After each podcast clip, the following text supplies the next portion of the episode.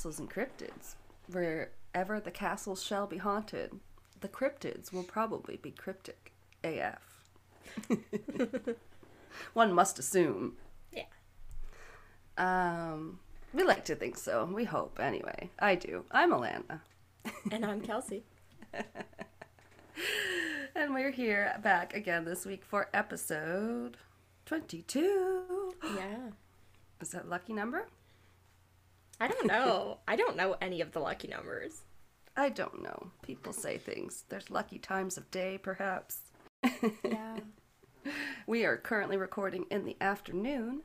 The light is shining on me, but it was, oh, very spooky earlier today because we had those thunder showers.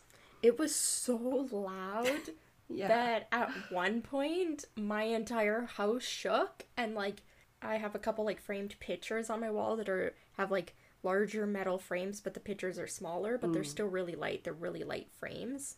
Um so it must be like Oh, just a thin piece of metal they used in this wide wide border.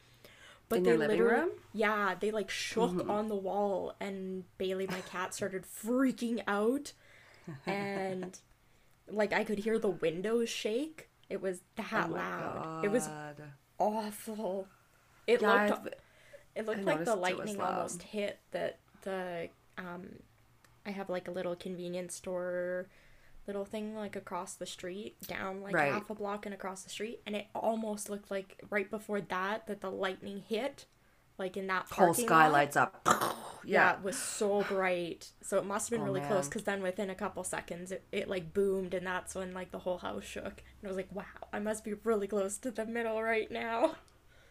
They've been bad lately, yeah. I think we get some of that Pacific Northwest, um, what you call it, wind stream or whatever, or their meteorological stuff. Because yeah, wh- when the, when the heat wave happened, it's like yeah, we're right beside BC and you know Washington or just down from that and state, and it's like we get all that. Like that heat wave was really bad this year, and Yeah. the BC still got fires.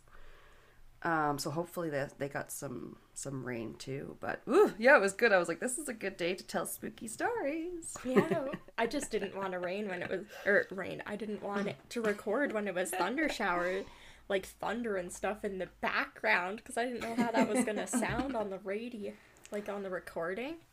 I know. I was tempted. It's tempting, like Yeah. to have it. You just hear the thunder like clapping and yeah. But anyway, we have it. We have it in our ambiance in our intro music. So Yeah. um, I could probably produce a dog howl too if I said the right words. Oh, because I saw Aw. also I thought I saw a TikTok today that was like. You, you pretend you're on the phone with someone, but you start saying all the favorite words like, "Oh, Grandma, do you think we have to go for a walk later on? Oh Maybe my to go buy some treats."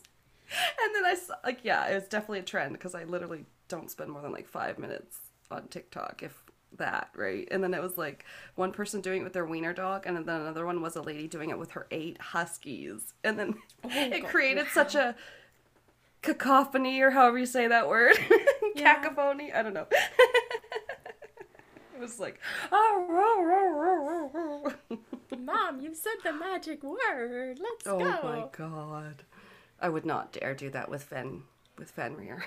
Yeah, no. Not unless Pat was ready to go for the walk. Yeah. We did eventually take him for a walk because at first he was like, "It's raining, bud. I don't, I don't want to. We don't have to go anywhere." Yeah, it was like absolutely pouring. yeah, yeah. So, but yeah, no, it's nice and sunny. Right. Uh, too bad if that. I hope someone's listening to this in a dark, stormy night somewhere in the future. Eventually. when I'm editing, I'm like, "Oh God, it's scary now." Well, we're recording this talking about murder. It's just 3 p.m. oh yeah, what are we talking about today? We're, we took a little trip to the UK. Oh, I wish. I've only been once, but yeah. I've oh, but never yeah, we're been. def. No. My mom took us to London um, on a wing and a prayer at a cheap place. That's and It's like, amazing. it's so yeah, like it's it, it instilled a love of travel in me, even though I don't always do it. But it's like when you do get to do it, it's so nice. yeah. It was lovely. That's awesome. I I would love to be able to travel a lot more in Europe. Yeah. That's well, everybody Oh everybody wants to travel in Europe. I want to backpack through Europe. That's I know. I was talking to. Pat.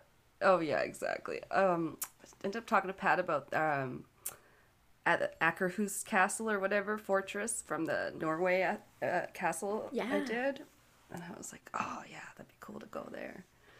He wants to go to Sweden. It's gonna happen anyway. Yeah. We're gonna talk and go mentally to the United Kingdom, Yeah. which is pretty broad because you could pick from like Ireland, you know, England. Scotland. Scotland. So, where did you where did you head to? Do you want me to go first? Because mine is a super bummer. Sure. Okay. well, I'll gird my loins. I'll get ready to pucker my sphincter. oh my gosh, yeah. Uh, if you Um, you're notorious, you know that you're gonna make yourself notorious for the dark cases. I am. Yeah. They're out there, guys. That's it's not our fault. No. Um, No. So I had told you there was some pictures that are fairly important with Oh, my yeah. case. If you want to open the drive. So the first one should Oh, have I'm a picture of a woman and a man, and it's just entitled "The Moors Murders." That's one you. should and it's like M O O R S, which I was curious if it was gonna be like, like that almost could Yeah. be a last name or a place because a moor is like a, a hill, at. Yes, grassy knoll. this is a specific, um, like moors. But is it actually a hill? I'm sorry. It's a huge area. It's insane. oh, so- cool. No, but yeah, I'm not sure about what a moor is anymore. Hold on. Carry on. How I heard about this is I have a Letterboxd account, which I use to track all of my movies because I'm a huge movie buff. And I've Nerd. seen, yeah, I've No. seen almost, I've to date entered almost 2,000 movies that like I actively remember watching in my life. And then it suggests them for you, right? Sometimes, but you mm. can look up lists. So sometimes you just click through and you'll be like, this is a director I like, and you'll just look them up and it'll list like all the movies they've done, and you can go through, read synopsis, read reviews, and you can add it to a watch list, Okay. and that tracks things that you want to see in the future. So if ever you're like sitting there and being like, I don't know what I want to watch, you can flip through there and be like, hey, these are some movies that I said I wanted to watch at some point, and it tracks them for you. So at some point, I had just looked up a true crime list on Letterboxd, and I came across this 1999 documentary entitled The Moors Murders with this picture of the two that, like, did these crimes. And it was just this DVD cover, and for some reason, just their, like, cold, dead stares. just, I was like, Dead I wanna- eyes. yeah, like I want to know more about these two, but that was probably two years ago, and I didn't watch it until I decided to do it now when it was the UK, and I was like, didn't that take place in Scotland or something? So I was like, oh, I'm gonna use that for this time. Ooh, So I'm excited for the Moors murders. Yeah.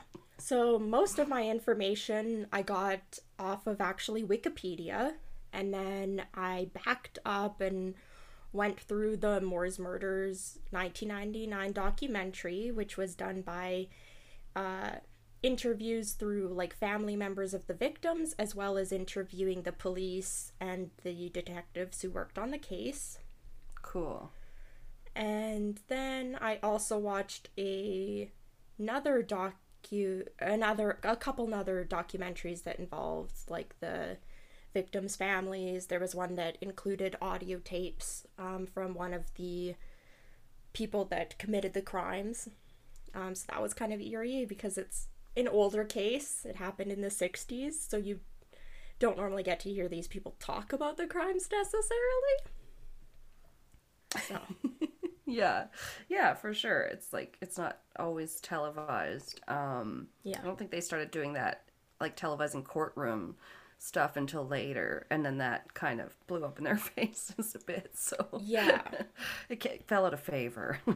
So, as I said, this one's called the Moors murders. It's actually notorious in the area. It's notorious for the fact that this is just extremely grisly what happened. Um, I don't have a lot of graphic details because, again, it was the 60s. They didn't really release that kind of information at the time.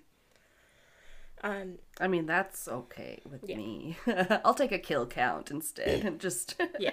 I'll know the death toll and I'll be like, that is pretty gross. So, uh, on Oct- I have a little bit. This is the only part that's going to be out of order. On October 7, 1965, police received a phone call from a phone booth, and a man confesses to being involved with the cover up of a murder. And he thinks that the couple who killed the boy involved have killed many, many others. So, the man on the right side of the picture is named Ian Brady. And Ian, Brady. Look what you're yeah. doing, Ian. Oh, he's. Let me just say, he is one of the most confusing and intriguing people I have ever researched. Like, yeah. Okay. And he is. he is, like, the worst person. But, like, at He's the the same time, we're like, Oh, just tell me more. Like, probably the stuff he was talking about at the time was probably extremely fascinating for somebody that just wanted like a difference of opinion on things, I guess. Yeah. Yeah, I, I, mean, like he was just throwing out wild shit all the time, and people were probably fascinated and thought this dude was a fucking freak because he was. But yeah. Yeah, it's like I listened to something on Sid and Nancy the other day. They're kind of like tragically romantic and odd, to say Yeah. the least. These two are fucking odd and nightmare people. So, okay. Uh, Ian Brady was born in Glasgow, Scotland on January 2nd, 1938, uh, to Margaret Peggy Stewart. That's his mom, and she was a tea room waitress. Um, Oh, yeah, I'm not sure what a tea room is. well, you can go for fancy high tea. Oh, that's probably once in Victoria. So, the actual identity of Brady's father has never been reliably confirmed, but his mother, at one point, I guess, told him that he was a newspaper reporter who had died three months before he was even born. Oh, daddy issues. Yeah, he's got some kind of issues. I don't know Aw. what. Margaret, his mom, had little support in raising him, and after only a few months, she was forced to give Brady up to the care of Mary and John Sloan. Um, so they were just people that kind of like took him in. I don't know if it was like I think this was more of like probably foster care type situation. Um, okay. when they took him in, he changed his last name to their last name and he became Ian Sloan. And his mo- it, it is said that his mother did often visit him when he was living with them. Um, okay. Yeah, so she wasn't completely absent. She didn't like abandon him completely. She just couldn't care for him because she was a single mom at the time. Mm-hmm. It'd be difficult. Yeah. It is difficult. during his childhood, it is said multiple times that he apparently tortured animals, but Brady like adamantly denies this. Um but what we know of like people that go on to kill people that typically there is some sort of like animal cruelty involved at some point. yeah, there's the I, there's I forget for the name for it, but there's that s- theory of the trifecta of Yeah. killing killing things and what is it, bedwetting and lighting fires or something. Yeah, I will say for Brady, there he fits none of those. There's li- in out of any of the evidence I found and people talk about, there was no evidence Oh. of any bedwetting, no evidence of physical abuse from anybody that raised him, no evidence of animal cruelty. Him and um, the girl Myra Hindley actually had a dog that they loved. They loved this dog. Um, Oh. yeah. Wait, no, that goes against the theory Right? of you have a dog, you can take care of something. You you must be okay. Right? So Great. that's why I, I kind of go back and forth. That's why I brought it up because I don't, based on my research of him, I don't agree that he tortured animals. I don't feel like that fits with his Oh. image, Gotcha. quote unquote. Okay. Um, so he was said to be extremely smart, a very smart kid and he liked the outdoors. And he even went to school at the Shawlands Academy, which was a school for above average students at the time. So he's extremely Oh. smart, even at a very young age. Right. Yeah. And yeah, there's definitely been some bumps in his childhood. Poor guy. So far. yeah. So he continued to have behavior problems, including, um, he had like a few behavioral problems. So, uh, including a two year, or he had two juvenile court dates for breaking into houses. Um, oh, little Yeah. B and E. yeah. Uh, and at the age of 15, he left that academy and he ended up dropping out of school and he became, or he got a job as a tea boy. I think so. He was just kind of working at a waitress as a high at a high tea place, I assume. Oh no. Yeah, Waste of potential. Yeah.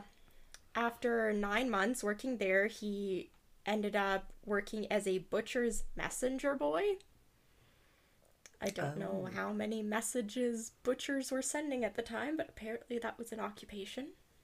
Well, negotiating meat prices. I guess uh, so. the farmers. I'm not too sure. Yeah.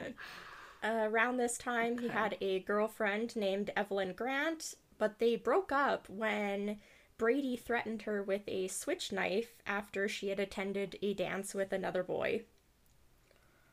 Oh. D- d- uh, ch- what's his name? Ian. Yeah.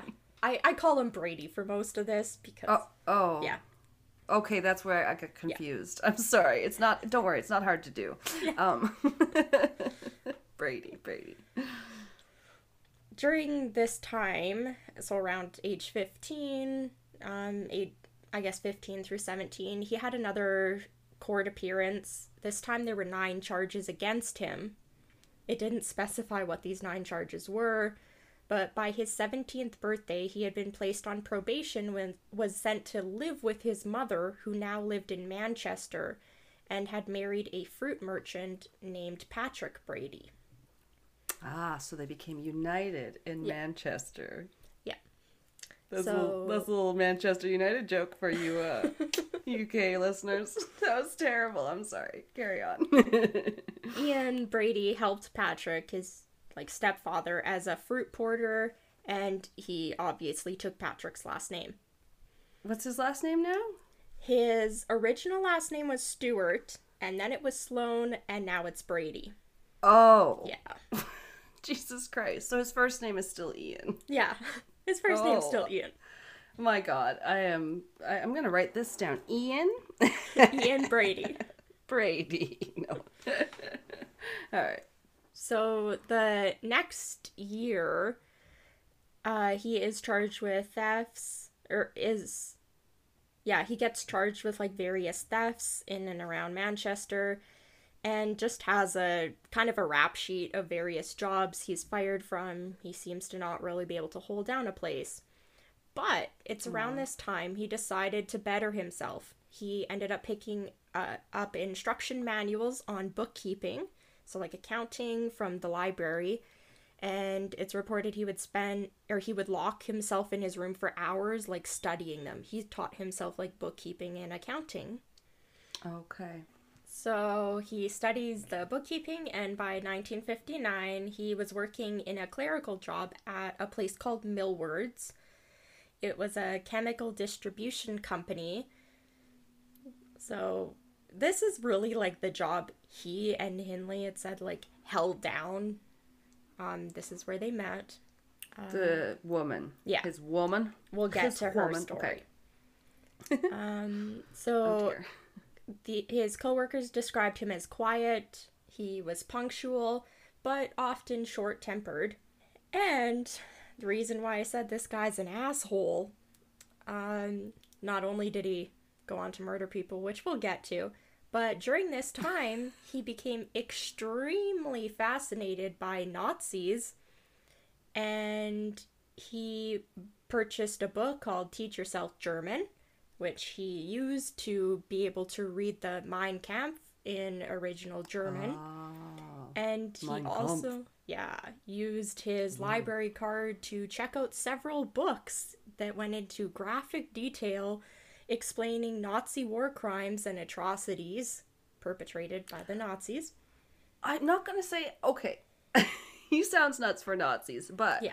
I did go through a phase where I was interested and checked out lots of books about World War II Oh yeah. from the library as a as a child. Yeah, I, it's like it's fascinating because it terrifies me so much. Yeah, this So, is yeah, we'll get this to is- it. This is a few. There's a few red flags that are adding t- up here together, though. Yeah. Uh, so he also at this time he used a Tiger Cub motorcycle to get around. Um, so he himself didn't own a car. He had a little motorcycle that he used. okay. So this cuts us to Myra Hindley. Um, so she is the, I guess, counterpart to him, and they're a murderous couple. It's actually to funny. his Nancy. I mean, the- Yeah. sorry. it's it's funny because out of everything, people rag on her the most and say she is like the absolute worst human that has ever walked on the face of the earth. Like they absolutely hate her. I kind of go back and forth. Like I'm 50-50. I feel like she had a bit of that. I feel like she got brainwashed a bit too, which we'll get into. People are layered Yeah. like onions. But they actually yeah. don't talk too much about him. Like even in the documentaries, they're like, "I can't believe she did this. I can't believe she did this." They don't even really bring up him, which is funny. It's just like when you get a cheater and then they blame the other woman or something. It's like, hey, takes two to tango. Yep. And they they let's just say this couple definitely they complete each other.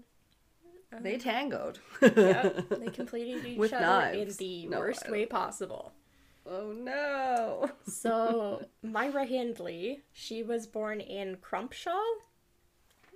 Oh, Crumpshaw. I'm sorry. I couldn't help myself. Crumpetshire. No. Crumpetshire. no, no, no. okay. So she was born on July 23rd, 1942.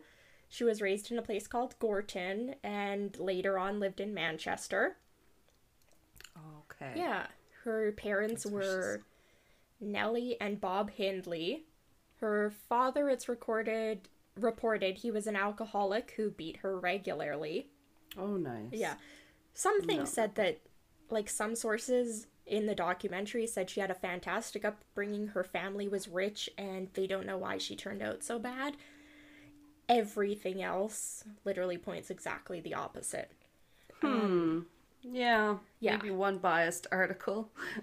Yeah, even no, this was parents. coming. No. That was from like the 1999 documentary that I watched, and it was the investigators saying that, which I find very hard to believe. Hmm. It's like Yeah. all signs point to no. Yeah. But either way. Yeah.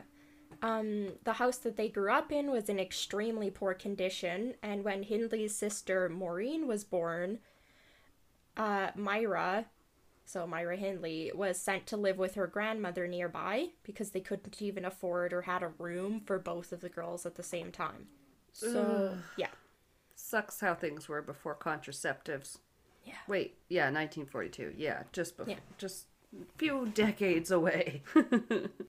Uh, Hindley's father, he was an alcoholic. He was also an army man, and he was described as man. Like a very hard man. He hated weakness, and at some point, he even made Hindley uh, knock out like a local boy who had scratched her. And so he taught her how to fight, and at age eight, Oh. she knocked him down with a series of brutal punches, pretty much to the face, until he went unconscious. She was eight. oh, I mean, cool to teach her to defend herself, but whoa, yeah. The military can certainly make you real tough. Yeah, a bit too far for an eight year old, you know? Uh, Oh, that was a bit much. yeah, this is why I find it so hard to believe that investigators are like, she had a great upbringing. Her family was amazing. They were rich. And I'm like, really? I don't believe that. And, you know, rich Yeah. people aren't without their problems. Yeah. At 13, she blamed herself for the death of her closest friend. Uh, he was a fellow 13 year old Michael Higgins. Higgins had drowned while him and some friends were swimming in a disused reservoir. I guess as one does. Ugh. Yeah. And Gosh. he had gone that morning to invite Hindley to join them and the others, along with his friends, but she had said no, she didn't want to. And he ended up drowning. Um, and Hindley blamed herself because she was an extremely good swimmer and believed that if she had actually said yes and gone with them, that she would have saved his life. and that was her brother? No, this was her like best friend. Aww. Yeah. I was gonna say it was sounded like a reminded me of it when the older brother blames Yeah. himself for the younger brother. Yeah. So Geology. During this time, she became quite religious and even got baptized as a ca- as a Catholic. Um, so it said that religion was like a he- extremely important to her. Okay. Uh, so Interesting yeah, turn. uh, Hindley's first job was a junior clerk at a local electrical engineering firm, where she kind of I, I say she was like an intern nowadays. So she got she ran errands, she got like tea, um, stuff like that for people. Oh, they both they both got tea for people. Yeah. um, but it said that she was very well liked. She was really nice. And at 17, she had gotten engaged briefly, but called it off, saying that the man was immature and could not properly provide for her. Damn. Yeah. Snap. Uh, Hindley, I don't know what age, it must have been between 17 and 18. Um, she had been taking judo lessons. But okay, of course she was. this is really the only thing that describes how violent like violent tendencies she may have harbored before she met Brady. Um, so while she was taking judo lessons, it was hard for her to fight with others, even like boys, because she it said that she was often slow to release her grip from them. So she would hold on just a little too long. okay. Yeah, when like sparring She and liked stuff. it a little too much? No. I guess so. so she later took a job at an engineering company, but ended up getting fired after six months for not showing up. Okay. Yeah, she kind of seems all over the last place. Yeah. Um, so this brings us to them as a couple. So in January, this is gonna be just great. yeah, I can just It's- tell. the best of the best, best cou- couple goals. Even if yeah, even if you hadn't told me that this was a true crime case, I'd been like, okay, here we go. Hold on to your butts. Yep. So in January of 1961, 18 year old Hindley joined the Millwards chemical company as a typist. Where this is where she became infatuated with Brady, who at the time was 23. And okay. yeah, And she, she, was similar? she's 18. Oh, okay, five years. Yeah, That's not too bad, but no, I've done Um, it. yeah, even with his criminal background. So she was kind of hesitant to about his criminal background when she found out. But she was obsessed with Brady. It said that they didn't even talk for the first six months that they worked together. So they didn't even go out on a date for a year after they started working together. And she was writing about him literally every day in her journal. Like, obsessed. And they didn't even. So she wrote about being obsessed with him for six months before they even spoke. Like, she. Wow, yeah. she sounds not super mature for her age. No. So. it's like, okay. So she Chill. found out about his like criminal background, so the few robberies, um, stuff like that probably.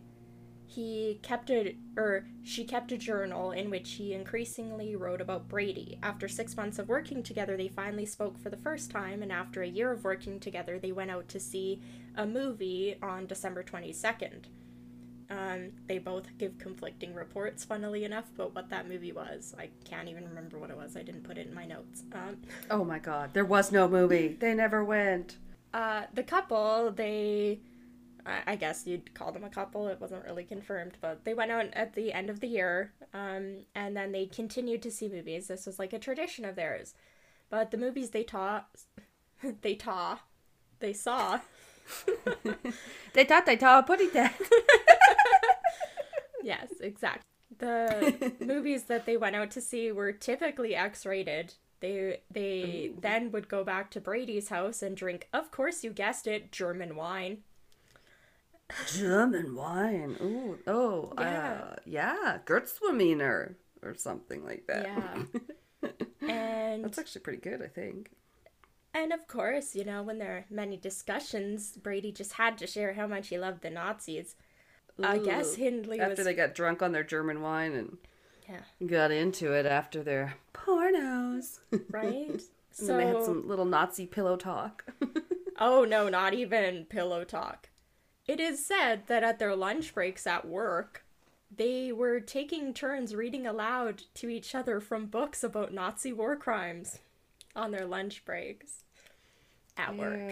So let's just say people probably didn't want to sit with them because they're just like, yeah, and then he gassed the children. Oh, yay! Like, That's a question for Reddit. What's the worst thing someone's done in your lunchroom? right? for Ask Reddit. Yeah. just reading aloud, just like, mm-hmm. okay, your turn, honey. Ugh. Like I said, these two peo- these two completed each other in the worst way possible. Ooh, Um, yeah. But in these readings, and with Brady's fascination with the Nazis, Hindley, who was born with very dark hair, started to emulate what she could of the ideal of Aryan perfection. She began bleaching her hair bleach blonde and wearing bright, like crimson blood red lipstick. Gross. I don't know. Yeah. It's just going off the rails. Yeah. I'm sure. So, of course, in her diary entries she kept, she continued to write about her obsession with Brady while also writing to a friend a letter where she expressed concerns about a time Brady drugged her. Don't know more details. Oh, I would also express concerns. Yeah. big, big concerns. So apparently. Brady drugged her. Um, but it is said that soon after she wrote this letter to her friend, because she was still seeing Brady, she contacted her friend a second time and asked that friend to destroy the letter. I assume she did because we don't have the letter. Maybe the police did or something. He found out. Yeah. Hindley continued to change her appearance and started wearing described as risky clothes for the time. So she was wearing like high thigh high boots or high boots, extremely short skirts. She was wearing leather jackets.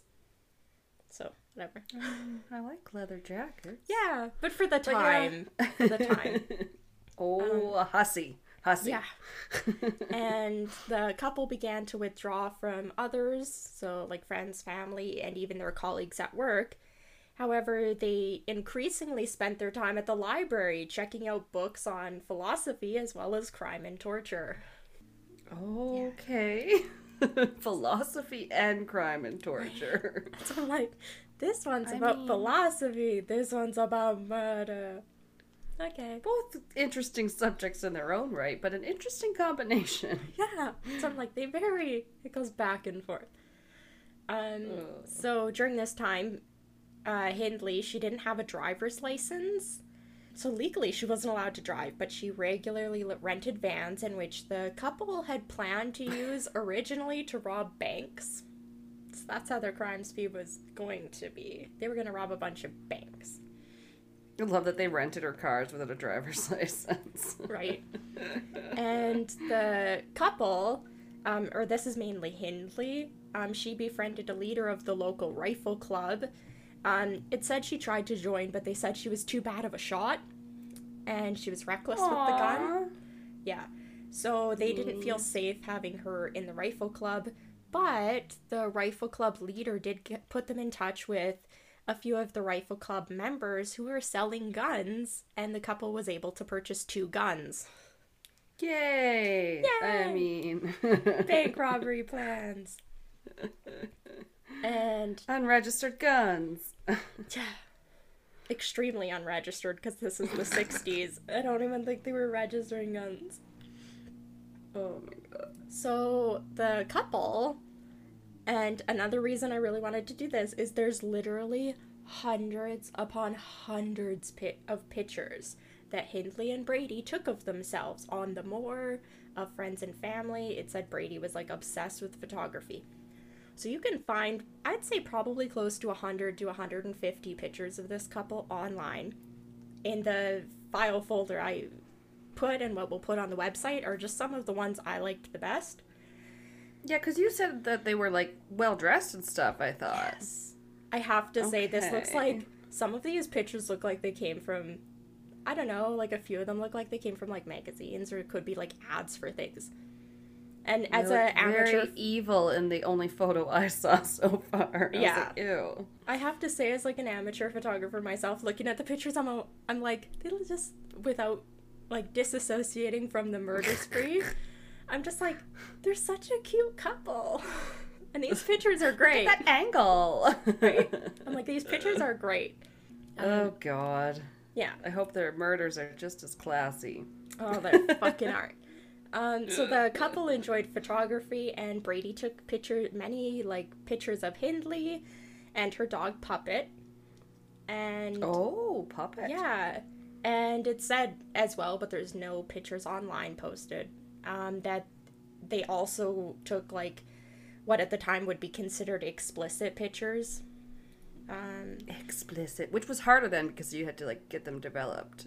And Yeah. you can't just it's not just like a click on your phone.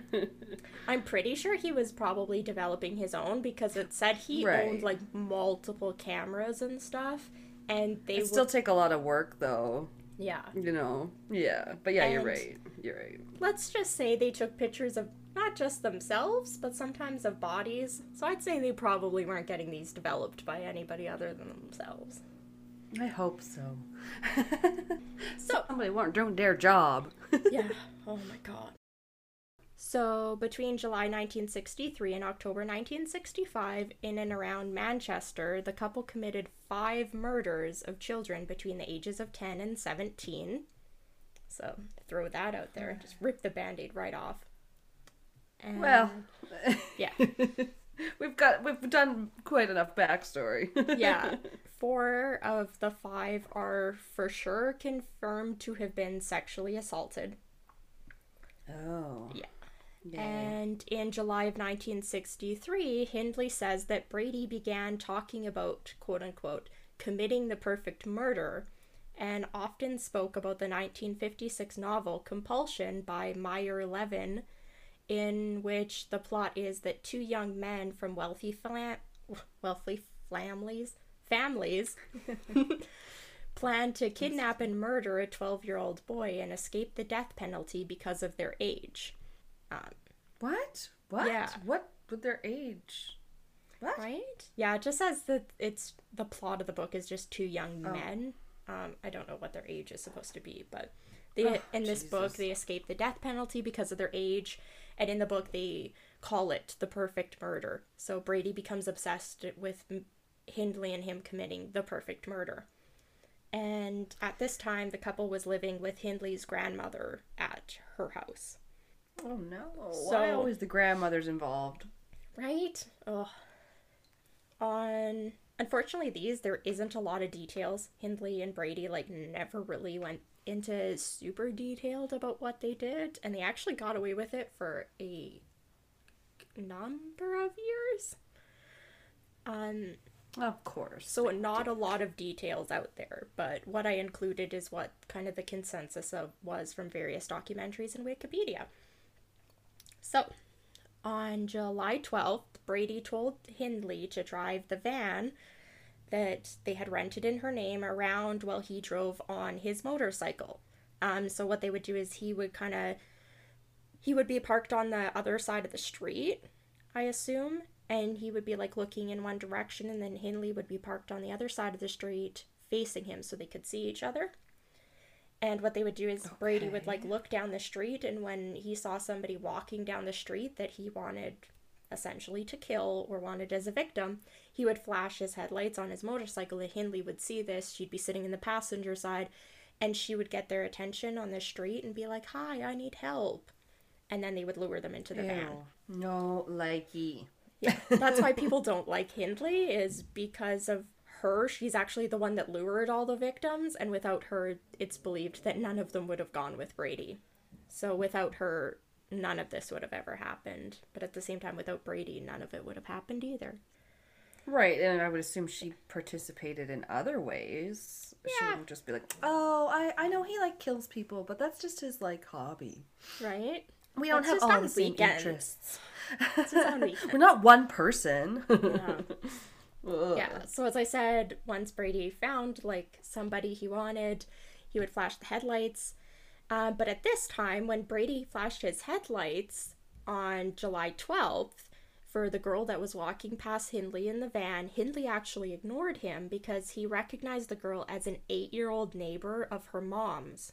Sorry. So- He he recognized the girl? no, Hindley did. She recognized the girl. Oh, Um, okay. That's an yeah. eight. Oh my god. So yeah, eight years old. Um, but that same day around seven thirty, Brady saw a girl who was sixteen year old Pauline Reade, who also ended up being a schoolmate of Sindley's or of Hindley's sister Maureen. Um, so they were like former schoolmates of Hindley's younger sister. Oh, that's why she looks so young and sweet and innocent. Yeah. Only 16. The couple disagrees about who actually picked Pauline. Um, they kind of point the finger at each other, but they agreed between the two of them that a 16 year old would be given less attention if they disappeared than an 8 year old would be. So they decided to go with Pauline Reade. Yeah, it doesn't matter why. You both were assholes. And once in the van, Hindley asked Reade, who obviously knew her because she was a friend of Hindley's younger sister, and she said that she had lost a very expensive glove in her set that she had, and she had lost it on the Saddleworth Moor, and she needed help looking for it. No. So Pauline gets in the van because she knows Myra and says, Yeah, I'll help, or Hindley, and says, Yeah, I'll help you look for your glove. So Brady essentially followed them as they drove to the moor. He kind of held back a little bit so Pauline wouldn't see him, and then he arrived later. And Hindley was like, Yeah, this is my boyfriend. He's going to help us look too. And it was kind of like, Yeah, cool. Um, and then at this point, Hindley kind of claims that she stayed in the van the entire time, but that's not really the consensus. Kind of goes back and forth, as I said. They really just like blaming each other for everything in this. Uh oh. But They they went to a moor. I don't like that. yeah, that's why it's Shit's called the gonna go down. Moors murders. Okay, I was still confused because I wasn't sure when you said at the fir- first it was a big area if you were confirming that or. Yeah, Okay. it's huge. Um, okay. It's a big, unpopulated. Yeah. yeah, it's just uninhabited. huge, rocky. There's streams. There's like a lake. Yeah, There's okay. mountains, hills, ravines, I was- everything. Right, because of my extensive Outlander reading, I was aware there was a lot of moors and then also high, rocky cliffs and highlands and lowlands in Yeah. Scotland. But oh, it's like oh, you don't have anywhere to run or hide. Yeah. That's scary. So this specifically is the Saddleworth Moor where these all happened. So Brady, Hindley, and Pauline are at the moor. Hindley says that she stayed in the van while Brady took Reade into the moor to quote unquote look for a lost glove. And Hindley says she just sat in the van for Totally half an hour. yeah, she just sat there for half an hour, and then Brady suddenly returned 30 minutes later and took Hindley to where it said that Reade was laying dying. It's kind of unknown whether or not Reade was already fully dead at this point, but it said that Reade's clothing was messy and she had been nearly decapitated with two cuts to the throat, including a four inch incision across her voice box. And it said that the Ah. yeah. This one's like No. really the only graphic one that they gave stuff about. Um, I don't know why I wasn't ready, but I wasn't ready for that yeah. voice box. Yeah, the weirdest part is that the collar of her coat, along with a like throat chain necklace that she had been wearing, had been like pushed inside of the cut in her throat. No. Yeah, that's just gross too. None of it is no. no. Yeah. Uh Hindley says that Brady confirmed he had sexually assaulted Reade by saying, Of course I did. I can totally see why you're with this guy. Like, Right? Ugh. You should see my face. It's so scrunchy. Uh, Hindley stayed with Reade, like the body, I guess, while Brady went to get a shovel that they had hidden and buried in preparation. And Hindley says that she returned to the van well Brady went and he like dug Reade's grave and they buried her. or he buried her. Brady says that Hindley was present, though, and actually participated in both the sexual assault and the murder. He claims. Okay, yeah, yeah, Yeah. yeah. That would make sense because yeah, they're blaming each other. Yeah. I mean, um, I don't know. Why would she go out there if she wasn't? I guess Right? gonna be part of it. So Reade's prior boyfriend, so Pauline Reade's prior boyfriend was 15 year old David Smith, who had three prior convictions for minor crimes, um, like very minor crimes, and he had actually briefly dated Maureen, who's again is Hindley's younger sister. Um, so he's current, or yeah, he's David Smith, 15 years old, is Pauline Reade's like last prior boyfriend. So when she kind of turns up missing and stuff, he's questioned by the police about her disappearance, but later gets cleared. Um, he comes back. Okay. So remember him. So, good. David. Right. You can flip to picture 12. This is John Kilbride. No, he's just a Yeah. little baby angel. Yeah. So out of five victims, it's. I don't know if it's interesting, but three of them are boys, and Brady says he assaulted them all. So people kind of like speculate on whether or not he was actually gay this whole time or not. I don't know. Anyway, Well, yeah. Who knows? at least half. He's at least Yeah. bi. I would argue. Something's going on. So on November 23rd, 1963, at a like local market, it said that John Kilbride, after school and stuff, he used to go to the market and he would kind of help out help out the vendors and stuff before he went home. Yeah. So at this time, he was at the market and he was 12 years old when the couple offered him a ride home from the market and said that his parents would be worrying about him being out so late. Um, Bastards. yeah. And it's one source I saw, it said that they also promised him a bottle of sherry if they drove him home. Yeah. I would have said yes for sure. Yeah. He's what, 12? Yeah. So they told yes, please. Yeah, so he gets in the van, they start driving, and then they told Kilbride that they would stop at their place for the sherry before they took him home, which, you know, would make sense. And then during that Anything drive, would make sense to him. He's like, they're adults. right? And then it's during that drive back to quote unquote their place that they make another detour and tell him that they have to take him to the moor to help him search for Hindley's lost glove. No! Right. There was never a glove. Does she have one glove on when she's doing this? Like Um, Michael Jackson style? I don't know if I even have the picture of it, but there's a picture of her holding the quote unquote suspected gloves that she was using. And they were Oh. like velvet. They would have been pretty expensive, like gloves. Prey on people's wanting to help, also. Right? So, yeah, lost glove. When they got to the moor, again, Brady took Kilbride with him. Hindley says she waited in the car. It said that Brady sexually assaulted Kilbride, cut his throat with a six inch serrated knife, but it said that it, that knife ended up being too blunt um, to like stab him. So he ended up strangling Kilbride with like a shoelace or a piece of string or something. I thought you said you didn't have these details. It's not as graphic as some things are, but Mm. He's a douche canoe. right? Uh, so a huge search was started. There was 700 statements taken, 500 missing posters were printed for Kilbride, and when there was he was 8 days missing, there was over 2000 volunteers that searched uh, like a waste ground area and buildings.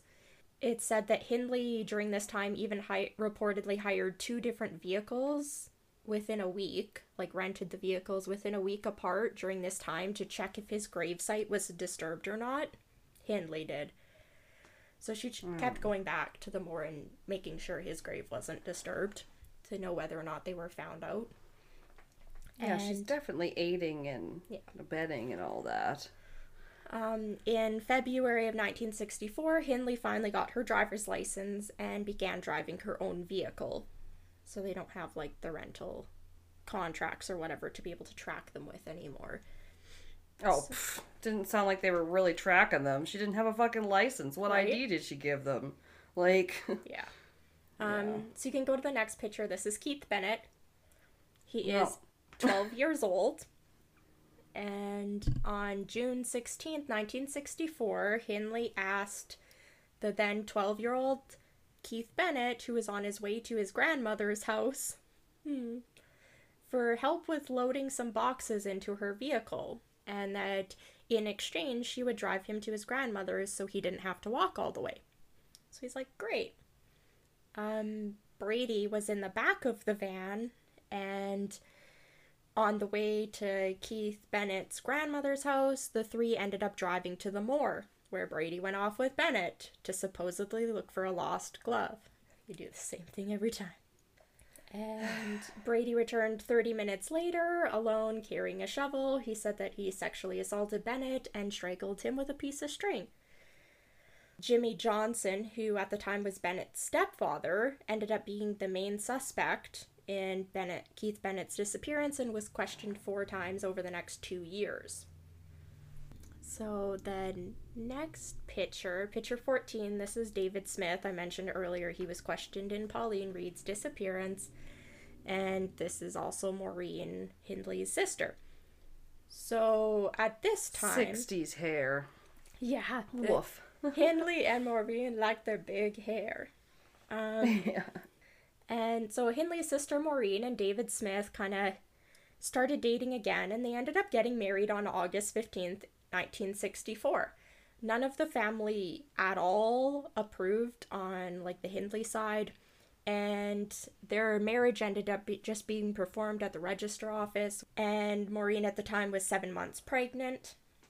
They moved into David Smith's father's house, and they kind of got acquainted more with Brady during this time, and Brady suggested that they join him and Hindley for kind of a couple's four day trip to Windermere. And it's reported that Brady was kind of taking a liking to Smith. They liked hanging out. Oh, good? Question mark. You might not die? Oh, he's not gonna die. He's just gonna maybe wish he died. I don't know. no. Yeah. So the two spoke about society, the distribution of wealth, and planned robbing a bank together. Just friend things. What? Yeah. I don't know why they keep going back to robbing a bank. Um, you're already Wait, murdering people. Why are you planning to rob a bank? Oh, I didn't. I thought that was the first time. I can't remember. Okay. No, that him and Hindley had previously planned on robbing banks together. I mean, maybe that's where they could have got their adrenaline rush instead. They should have started with that and then escalated if necessary. Right. So it's reported that Smith also liked hanging out with Brady, and that during this four day trip, he paid for all of Brady's food and drinks. And Hindley, it said that she was extremely jealous of the two, like forming a friendship like this, but during the trip, she took it as a chance to become significantly closer to her sister. Which, I mean, that's nice. Uh, I got nothing. In 1964, Brady Hindley and her grandmother were actually rehoused as part of the post war slum clearances. So they were living in like the slums. So they got rehoused to a different neighborhood. And the couple became friends with their neighbor, who was an 11 year old girl who lived a few houses down. Her name was Patricia Hodges. And they also became friends with a neighbor um, in the doc- one documentary I watched, and she was actually interviewed. She just asked for her face to be obscured. Um, and I have a picture of her with Hindley. It's one of the only color photos. Along with Patricia and Carol, the couple would take like a few of like the younger neighborhood girls to the moor to collect peat and go for like garden or go for um, picnics. But they would go to Sure. collect peat because it was commonly used to improve soil in gardens. Um, but these girls, they decided not to harm any of them as they knew what they would be found too easily because they lived like only a few houses away from them. And it's still gross. yeah. On Boxing Day in 1964, Hindley left her grandmother at a relative's house and refused to let her come back to the house that night. I thought they were just ditching her because they wanted the house for themselves, but it turns out it was even worse. So if you go to picture 15, No. this is Lesley Ann Downey. Lesley Ann Downey with her two younger brothers. So on the day that Okay. Hindley took her grandmother to a relative's house and then wouldn't let her back, is the same day that a ten year that the couple say ten year old Lesley Ann Downey was witnessed alone at like a carnival fun fair. They were coming home from doing some grocery shopping and they deliberately dropped some of the shopping in front of Lesley Ann and asked her to help them take it to their vehicle and then if she could I don't know, get in your vehicle with them and then help us load it into our house? Question mark? Cuz that seems like very necessary for a 10-year-old to help you with. Yeah, but she wouldn't know any better. I know. The reason why the couple wanted the house alone is because this one's the worst one. At the house, Downey was undressed, gagged, forced to pose for like pornographic pictures before she was sexually assaulted and killed by strangulation. Hindley claims that she came back into the room and found that like Downey was covered in blood and cold that she like wanted to wash her off or something. So she went to fill the bath and when she came back is when she found her like fully dead. But Brady claims that Hindley was actually the one who killed Downey. Again, they just go back and forth. They blame each other for everything. But the next morning, the couple drove her body to the moor and buried her in a shallow grave. They buried her naked with her clothes at her feet. And later that day, Hindley went and brought her grandmother home. That's why they had wanted the house to themselves. And a huge search for Downey was started. By February 1965, the like little girl in the neighborhood that was Hindley and Brady's neighbor that they used to take to the moor, she had kind of got creeped out by the couple and she had stopped visiting with them. So she had like cut all ties with them. However, Hindley's brother in law, David Smith, was a regular visitor on Brady's terms. Um, so he would only really let them let him come over when Brady wanted him to come over, and he and Maureen had also been rehoused in the same rehousing area. So they were like now essentially living across the street from each other. Oh. Yeah. I think people would be suspicious of all this. You can't come home. You can't visit us whenever. Like, Yeah. This is the last one. So you can go to picture 16. This is Edward Evans. oh, On at least it's an adult. I mean. Ah, he's still underage. He's 17. oh. Yeah. They kind of had a thing for the young, Yeah. young ones. Uh, so on October sixth, 1965, Hindley and Brady went to the Manchester Central Railway Station, and Hindley was waiting in her car while Brady supposedly selected their next victim. In the audio recordings, she thought this was going to be like just a hang kind of thing. They just were meeting somebody to hang with. Um, she says she didn't think it was for a victim. Of course, it was for a victim. Ugh. Henley, yeah. Um, but he reportedly came back with 17 year old Edward Evans, and Brady this time, weirdly enough, introduced Hindley as his sister.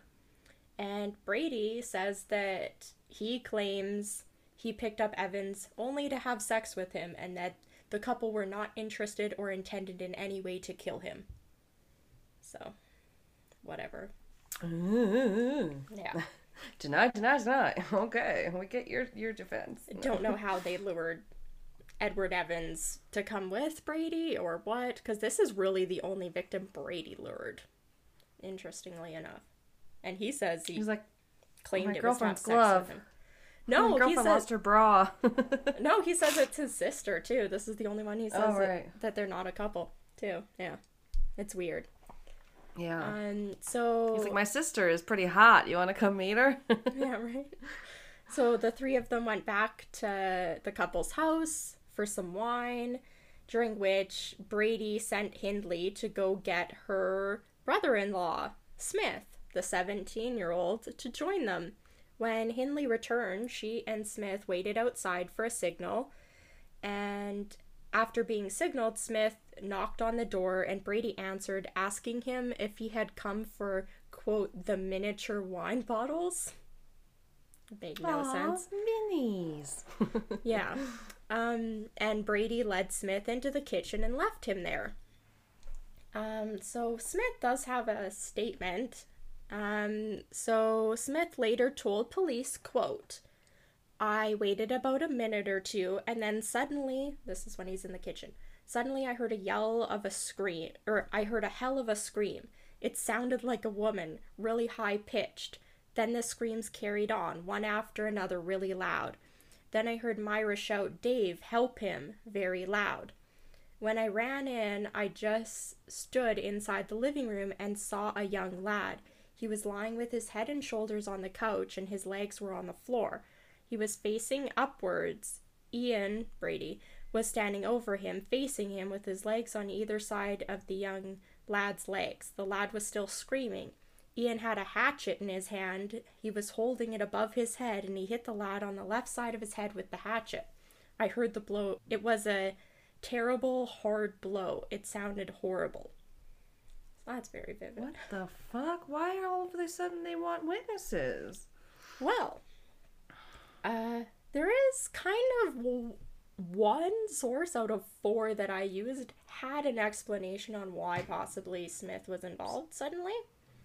Okay. Um, so Smith witnessed Brady then strangle Evans with the length of an electrical cord, during which time Brady accidentally sprained his ankle.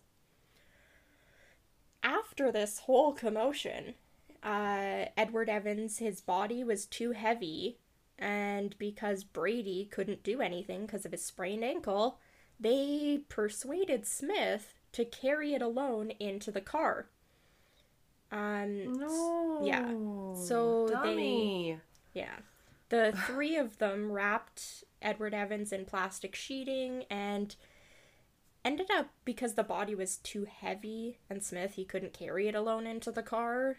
He kind of tried. They decided to kind of like drag it and just put it in the spare room where they locked the door.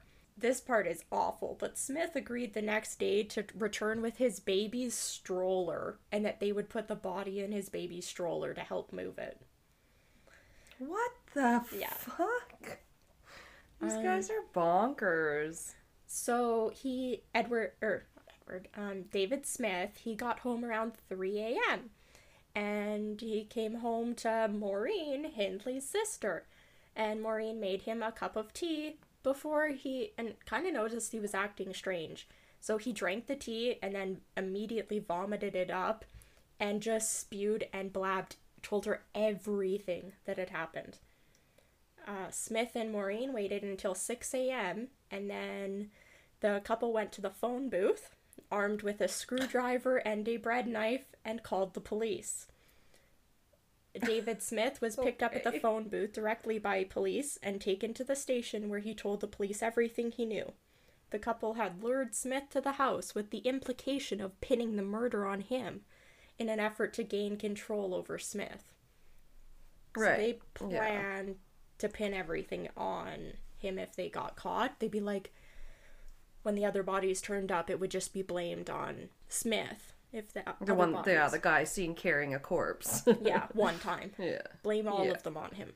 Um, so police went to the couple's home, weirdly enough, described disguised as bread delivery men who were in the area, and they knocked on the door. Hindley answered, and they said, "Is your husband home?" They she denied that he was home. I guess she also doesn't have a husband; it's her boyfriend. But the cop identified himself and came inside, finding Brady on the couch, writing to his employer that he had injured his ankle and wouldn't be coming into work. The Oh, the old ankle excuse again. yeah. The police explained at that point that they were investigating an act of violence involving guns that had occurred on the property the night before. The couple denied this, but did allow the police to search their home. Police asked at that point about a locked spare bedroom, where Hindley stated that it was locked because that's where they kept the couple's guns, and that she didn't have the key. Uh, police threatened to knock down the door if she didn't open it, so Brady, sitting on the couch, just finally told her give them the key. Yeah. Give it to them. Police entered the room, obviously, found the body of Edward Evans wrapped up in plastic, like laying on the floor, and they then immediately went back into the living room where they arrested Brady on the spot for suspicion of murder. It's said while Brady was getting dressed, I don't know. Uh, he said Eddie and I had a row and the situation got out of hand. The situation got out of hand, you copper. What do you want? What do you want? I just strangled him and hit him with a hatchet. I don't know why it sounds American. Whoops. Uh, so at this point, it's weird, but Hindley was not arrested. But she did follow them to the police station with her dog Puppet. And Oh, yeah, she's so gonna she, stand by her man. Yep. she refused to say on anything other than what happened with Eddie was an accident. And but so she it said that she like visited him in prison over the next like four I guess the next like couple days. Um, she visited dozens of times while he was in prison. But on October 11th, Hindley was arrested as an accessory to the murder of Evans. So this is the only one Good. they have so far. Brady was Right. insisting that Smith had killed Evans and that Hindley was just following what Smith had told her to do and that he couldn't do anything because of his ankle. My ankle.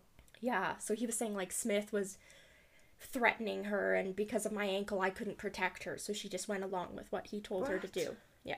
Oh, good lord. So Smith told the police that the couple had gathered many things he witnessed them do. Like after they killed Edward Evans, they did a whole they got a bunch of suitcases, they put a shit ton of stuff into the suitcases, and then they left them at Manchester Central Railway. So he's like, Yeah, there was books, there was pictures, a bunch of shit went in there. And he's like, You guys should look for it. So while searching the house, the police kind of didn't believe him, but while searching the house, they did find two luggage tickets from the train station saying that multiple suitcases had been checked and never collected. So they went and collected the suitcases. Can you guess what were inside of them? Body parts and clothes? No, a whole bunch of pictures of their crimes. Oh and Oh my god. Yeah. So inside one of the cases was an assortment of costumes, magazines, notes, photographs, negatives of photographs, nine pornographic photographs taken of Downey, the little girl, Yeah. where she was naked with a scarf tied across her mouth. One of the documentaries actually showed part of the picture. Fucking horrific. It's not going to be on the website Wow. No. um, and a 16 minute audio tape recording of a girl identifying herself as Lesley Ann Weston. I think they meant Downey in the article, but this source said Weston. I think it's an error. And in this audio recording that's 16 minutes long, the little girl is screaming, crying, and pleading to be allowed to return home to her mom. And Oh. if you ever questioned Hindley's involvement, she can be heard on the tape telling the little girl to shut fucking up. And that she would hit her again and everything. oh, yeah, that would be good for the jury to hear, though. Yeah, they did play it. They also, or no. Yeah, they played it for the jury and they also played it for reporters. And the reporters were like, that should not have been played. It was brutal. Yeah, it's traumatic just hearing about it. So, inside the suitcase, they also found a book with the name John Kilbride in it. Just kind of doodled in the margins. So, with this, the audio recording and the book, they became suspects for two other missing children. And when they were canvassing the neighborhood, they spoke to Patricia Hodges, a neighbor who had frequently visited them with visited with them on trips to the moor and suggested Yeah. that the couple loved going there and went there constantly. Police began searching the moor for evidence because, again, they don't have any bodies other than Edward Evans. So they're searching the moor. On October 16th, they found an arm bone exposed in peat, which I thought was hilarious. But I mean, sometimes it happens. They found this arm bone exposed when one of the searchers, who after they had already called off searching, not even for the day, they were just done looking. They were over it. They hadn't found anything. This searcher, before the I'm over it. right before the long ride back into town, was like, "I gotta take a pee." So He just literally goes up past the hill where they can't see him, like fucking pulling his pants down to go piss in the moor. He just happens to glance down, find an arm bone, like sticking up. Oh my god. It was a It's it's right. uh what do you call it? Just yeah, it's definitely a synchronicity. You're like, Yeah. yeah. Your your your pee was leading the way. yeah. Was your intuition So coming at you. obviously after he goes to the bathroom, he runs back to the vehicle and was like, "Guys, no, we can't stop. We have to go get this body." So the body was identified as Downey's, the Lesley Ann Downey's. Oh. So police used the photographs of the moor that the couple had taken of themselves, little photo shoots, to help them match sites that the couples visited frequently. Okay, good. So they decide to use the pictures that the couple had taken of themselves to help identify like possible grave sites where the couple may have buried these bodies. Uh, picture 26 is a picture of Hindley. She is crouched down holding her dog, and it looks like she's just staring at these two rocks on the ground, and it's kind of sandy. Um, Yeah. so, She's got her dog This- like wrapped up in her coat. It must be tiny. yeah. I was like, there's a dog? Okay, anyway. this picture was strange to them because why should why would she be looking at the ground like so intently and like crouched in front of it?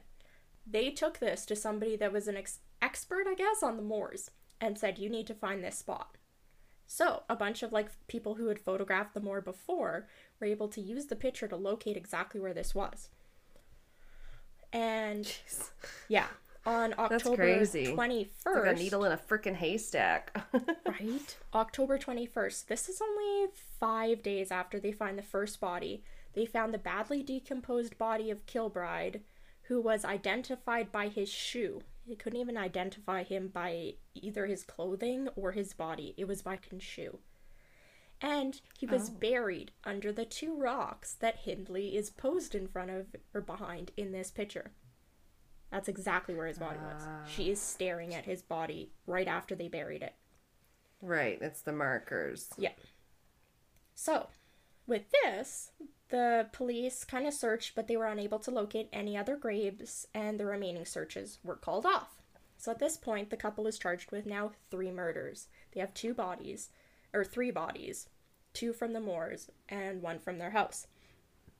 And police pressured Brady with the audio tape of Lesley Ann Downey being tortured and raped and they pressured him and Brady admitted to taking the photos. But he said that two men had brought Downey into their house. I Oh, guess for him to use her. and that when she was taken away by the two men again, she was still alive. But Right, right, right, right. So she was just delivered to him in a neat little package and then Yeah. promptly carted away again. But police didn't believe him, and of course used pictures the couple had taken of their house, including, I assume, probably pornographic pictures, um, and were able to match the headboard in pictures of the couple to pictures of Downey. So their headboard matched the pictures. Right, right, right, right. But they already yeah, knew So they knew she'd. Yeah. Yeah, like it's. Yeah. Um, they got him. Like they got. They just come on. Please tell me they go away for a long time. They do. Uh, police also used pictures from the moor featuring Hindley's dog Puppet to help them determine a timeline. And they had a vet examine the dog. I don't really know. This was only mentioned on Wikipedia. Um, it's kind of weird, but so I'm not sure how true this is. But so they used a vet to examine the dog and the f- photos to compare the dog's ages in them to help determine a timeline. Um, but during this procedure, the dog had to be put under, and the dog accidentally died, which What? What? reportedly, yeah, I don't really know why this That was necessary. It's crazy. Yeah. But It's like, what possible procedure were they doing? Oh my god! I don't Makes even mean no to sense. laugh. I'm just like flabbergasted. like I said, this was only in one source. Um, but I did include it in here because it said that Hindley was furious that her dog was killed. And police said that this was absolutely the only time they saw any even spark of an emotional response from her. They said they laid out pictures. They made her listen to audio tape. She didn't flinch. When she was given the news her dog died, she flipped. Yeah. I mean, I was just listening to something about how people are obsessed with their pets. That's why I don't Oh. believe this whole thing about like them saying Brady was like torturing animals or anything when he was young. Because this dog, you imagine if he had ever touched her fucking dog? You can murder and Yeah, rape children, but you touch my know. fucking dog, right? well, I mean, but he's certainly capable of harming oh, living Oh, yeah. creatures. Absolutely. Uh, Hindley was characterized by the press, as I kind of hinted at before. She was labeled the most evil woman in Britain. And the trial judge, Jeff, Justice Fenton Atkinson, described Brady and Hindley in his closing remarks as, quote, two sadistic killers of the utmost depravity. And Smith, if you've forgotten, um, the one who they tried to blame everything on, he was being he actually wasn't like arrested. He was questioned multiple times, but because he had told police and come forward with what had happened immediately after it happened, he kind of helped them and gave any information he could, and the police, I'm sure, really appreciated that. Um, so he kind of was at this time trying to sell the rights to his part of their story, and Smith was being paid by newspapers for this which he was, of course, routinely questioned about and shamed by the public for profiting off helping cover up a murder, because he did, even for a few hours, help cover it up. Yeah, that's true. Yeah, but he was in fear for his life too, and he obviously walking into that had no idea that's what he was walking into. Um, I mean, it's sad what what sometimes people have to do to even get money these days, right? Yeah. Who knows? so Yeah. the couple each pleaded not guilty. Brady Oh, They just, like, course. pointed the fingers at each other, as I mentioned a million times before. Uh, Brady was described as the jury as arrogant, and Hindley, it's just said she had many excuses about being elsewhere at the times of crime, such as I was downstairs, I was looking out a window, I was running a bath. Like, She had a lot of baths. yeah, I was looking out a window while he stabbed somebody. I was just looking out the window in a day. I know. A little blood got on it. It was fine. Yeah. Um, so the pair were charged with the deaths of Kilbride, Downey, and Evans and received life sentences. Now, you'll think, well, didn't they kill five people? At this point, the police didn't know that, so.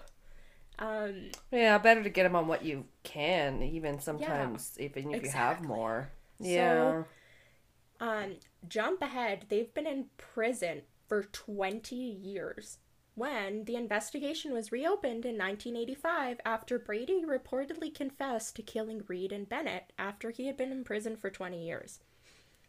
So, Oh, had to talk to his buddies, didn't he? Yeah, it didn't really say how this confession came about, but Brady finally confirmed to the public that Hindley was also fully involved in all of the killings. Which he, it's reported he was kind of not, like, he was trying to point the finger at her, but he was also kind of trying to, like, shield her from it, I guess. Hmm. Yeah. Yeah. Um, the pair were individually taken to the moor area to help search for the bodies. Um, and there were also claims that Hindley had told a fellow inmate that she and Brady had killed a sixth victim, but that has never ever been confirmed. Um, Aw. so, um, last little bit is pretty much just them in prison. Um, Brady, following his conviction, he asked to live in prison in solitary confinement, which is kind of interesting. Um, he spent Yeah. 19 years in prison before he was fully diagnosed as a psychopath in 1985. No surprise. And Yeah. he ended up being confined to a high security Ashworth hospital. Um, so they kind of, it said that they diagnosed him with like, along with being a psychopath, with like a mental disorder that was either at the time dot stated as schizophrenia or like some sort of personality disorder. So who knows if he actually had this, but he was transferred out of prison and into a ho- high security hospital. Okay. well, definitely something's wrong with him. Yeah, he asked to never be released, ever, and he repeatedly asked that he be allowed to die by starvation or that he be given any means at all to allow himself to commit suicide. Um, That's interesting. That's a bit like Ed Kemper with the asking Yeah. not to be released. yeah. Yeah, right? Very interesting. He But nothing else of it is like Ed Kemper. Yeah, right. So Yeah. he repeatedly and like constantly went on hunger strikes because he was wanting to starve himself to death and die. Um, however, because he was being treated for a supposed mental disorder, he legally was allowed to be force fed. So every time he went on a hunger strike, they literally just put him a feeding tube in and forcefully kept him alive. Um, Yeah. Well, I don't know. Yeah. what to say about that. I mean, he should have to suffer a little bit, right? Yeah. Um, during his time in prison, Brady wrote a book about the analysis of serial murder, where he recounted his friendship with the teacup prisoner. Um, so I think this is somebody he met in prison. I'm not sure who the teacup, or sorry, not the teacup prisoner. I did that every time. The teacup poisoner. Oh my Um, god. I don't know who this person is, but he shared Brady's admiration for Nazi Germany, just in case you forgot. He's obsessed with Nazis. Um, and while he was in prison, Brady was once prevented from killing himself with 50 perce- paracetamol. I think that's just Tylenol. Oh, Right. paracetamol or something? Yeah. paracetamol. Yeah. I think it's like a pain reliever. Um, well, he had got 50 of these pills that had been hidden inside a book that was sent by a female friend of his. Uh-huh. Yeah. Um, so that was intercepted. So he's yeah. still still not allowed to die. Um, so on Hindley's side during all this, Hindley made several appeals against her life sentence, stating that she had been re- reformed and she was no longer a danger to society. And Okay, great. Yeah, but she was never to be released anyway because she's got a life sentence. Um, at the beginning of their incarceration, she did keep in touch with Brady, at first by letter, um, for multiple years, but ended their relationship in 1971. On her side, is also weird, and I'd love to learn more about this because it's just fucking crazy. She maintained a few relationships with female prisons and even female guards. At Oh, one female point, prisoners? Yeah, Yeah. but at one point convinced a female guard named Patricia Cairns to help her escape. This Oh prison guard, lord. their plot was caught and like foiled, and the guard female guard was sentenced to six years in prison. And now she can be with her lover. Um, What the heck? in Charmer. At one point, Hindley wrote a 30,000 word plea for a parole, written between 1978 and 1979, where Hindley stated, quote, Within months, Brady had convinced me that there was no God at all. He could have told me that the earth was flat, the moon was made of green cheese, and that the sun rose in the west. I would have believed him. Such was his power of persuasion. He was cute and he told me the world was flat and not to get vaccinated. I don't know. Yeah. like, what the hell? You're crazy. Um, The only saving grace I will have to give Hindley and Brady to a certain point is they made multiple attempts to actually locate the final bodies um, in the moor. And Okay. in including in 1986 when Keith Bennett's mother, who at this point they didn't like barely even had like tied them to, Brady had pretty much just confessed, but they didn't have actually any evidence of this. Um, but Keith Bennett's mother, in hearing that Brady had confessed, he wrote to Hindley and asked for her help and for her to please reveal where her son's body was. Hin- uh, guards at the prison said that Hindley reportedly was genuinely moved by this and agreed to help. Um, you can so she reviewed pictures of the couple, pictures of the moor, maps of the moor, and but said that she would have to visit in person to be able to be sure. So on December 16th, 1986, Hindley made the first of two trips to the moor in search of the body of Bennett.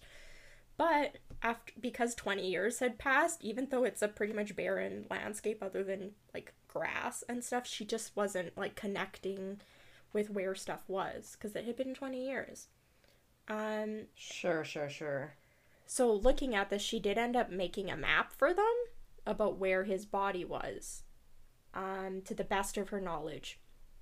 So after her visit, Smith and Brady also made separate trips to the moor in the search of Bennett's body. Both of them were also unsuccessful. Hindley formally confessed to being involved in all five murders on February 10th, 1987, and in a 17 hour long taped confession, which some pol- or yeah, during that, um, some police believed that it was an act more than a real confession. However, this is where she provided the details on how each of the victims were lured, and that was previously unknown, so they did applaud that. Jeez. Yeah, that's where all of the details come from on all of the murders of what happened. Is her confession that she did? Um, so they Well, she looks happy as a pig in mud in her prison photo. Right? She's just like that looks picture. like is a teenager in her bedroom or something, like posters on the wall, smiling. That picture is actually right after she is the day that a reporter visited her and they started arranging her to visit the moor after Keith Bennett's mom had written her. God. So, once presented with some of the details that Hindley had provided in her confession, um, including details about Reade's abduction, Brady decided that he too was now prepared to confess, but on one condition his only condition that immediately afterwards in his confession he be given the means to commit suicide. He's been asking this for decades. Um, of course, the request was impossible for authorities to grant, so that kind of really did nothing. But on March of 1987, Bennett's mother sent Hindley a second letter.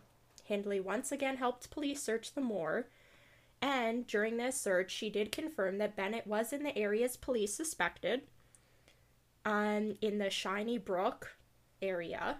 Um, so that's kind of this ravine. So that's picture 28 that's the picture that Hindley confirmed is their quote unquote grave marker code on exactly where Keith's body is. So they found it. No. Ah! Right? yeah. So they confirmed that's where his body was in this peat gully. Um, but she remembered no details that actually helped in her little map that she drew. And at this point, they hadn't found Reade's body, uh, Pauline Reade. So during this search for Keith's body, they also kind of were like, okay, take us to where like Pauline Reade kind of is. She recalled that Pauline Reade, while she, while her body was being buried, she remembers sitting beside the body and looking out at the sunset, and that she could see something called the Hollin Brown Knoll Rocks, and they were silhouetted against the night sky, like the sunset. So, based on this and where the sun sets and where that would be and where she'd have to be sitting to see that, they concentrated their search for Pauline Reade and found her body on July 1st after over a hundred days searching. Oof. Um, soon after his first visit to the moor, Brady had written a letter to the a BBC reporter giving some sketchy details, he claims, of five additional deaths that he says he was involved in, including a man in the Piccadilly area of Manchester, another victim on Saddleworth Moor, two more in Scotland, and a woman whose body was allegedly dumped into a canal. Police failed to match any of these confessions to any missing persons or crimes, so they were not investigated due to insufficient evidence. And when Hindley was approached by police with these claims, she said that she knew nothing of these killings. Um, so take that, I guess, for a grain of salt. Um, What the hell? almost Weird. done. Okay. During the, like I said, this one's long. During the 1990s, Hindley claimed that she took part in the killings only because Brady had drugged her and blackmailed her with pornographic pictures that he had taken of her and had threatened to kill her sister Maureen. In 2008, Hindley's solicitor, a man named Andrew McCooey, McCooey, that's a funny name. Okay. Andrew McCooey reported that she had told him before her death, quote, I ought to have been hanged. I deserved it. My crime was worse than Brady's because I enticed the children, and they would not have entered the car without my role. I have always regarded myself as worse than Brady. End quote. Oh, so Um, she thinks she's worse than him. Yeah. There you go. And although they both have confessed to the two other killings of Pauline Reade and Keith Bennett, they have not been charged um, because with the law, what it was, they they're already in for life sentences. They couldn't be like punished more with other life sentences because they're still going to be. In they don't have the life. death penalty there. No. Um, so they just decided not to waste pretty much like taxpayer dollars, I guess, doing all these trials and rehashing all this stuff for them to just stay in prison anyway, because it's not going to change anything. I don't know how the families Yeah. feel about that, but it does Um, seem to be fairly common. Yeah. So David Smith and Hindley's sister Maureen do did receive like hate mail and death threats for pretty much the rest of their lives. Um, they had to often pull their children out of school and move um, because they also feared from their for their children's lives. There's a whole lot of information about David Smith. He ends up being pretty fucked up. He's in and out of prison, including a time for stabbing a man during a fight. Um, so he's kind of all over the place. He had a lot of stuff that I omitted. Yeah. I'm pretty sure seeing somebody get murdered in front of you when you're 17. Again, he was 17. Um, would fuck you up. He was 17 and married? Oh, Yeah. sorry. That's not the part to focus on. Okay. Yeah. like I said, they were trying to pin it on him, and he was just a little 17 year old. Yeah. Um, Jesus. Maureen and her immediate family, though, did keep in touch continuously with Hindley all throughout her prison sentence, and they would make regular visits to see her. So they didn't like cut her out or drop her. Like they all still loved her and visited her constantly.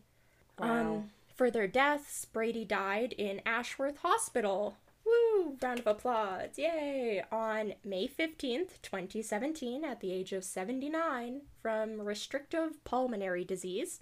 He was pre- cremated and his ashes were disposed of at sea during the night, so not to draw any public attention.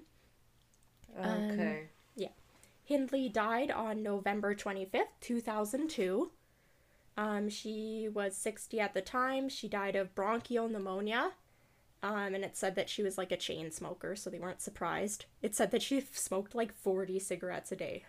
oh, wow. Um, she, three years before this, in 1999, she had actually suffered a brain aneurysm, which apparently Brady made Brady mad because he was like in prison. He's like, well, she has a brain aneurysm. She's pretty much a vegetable, and I'm still stuck in prison. At least she's close to death or something. oh, my Horrible. God. Yeah. But she did die like 15 years before he did.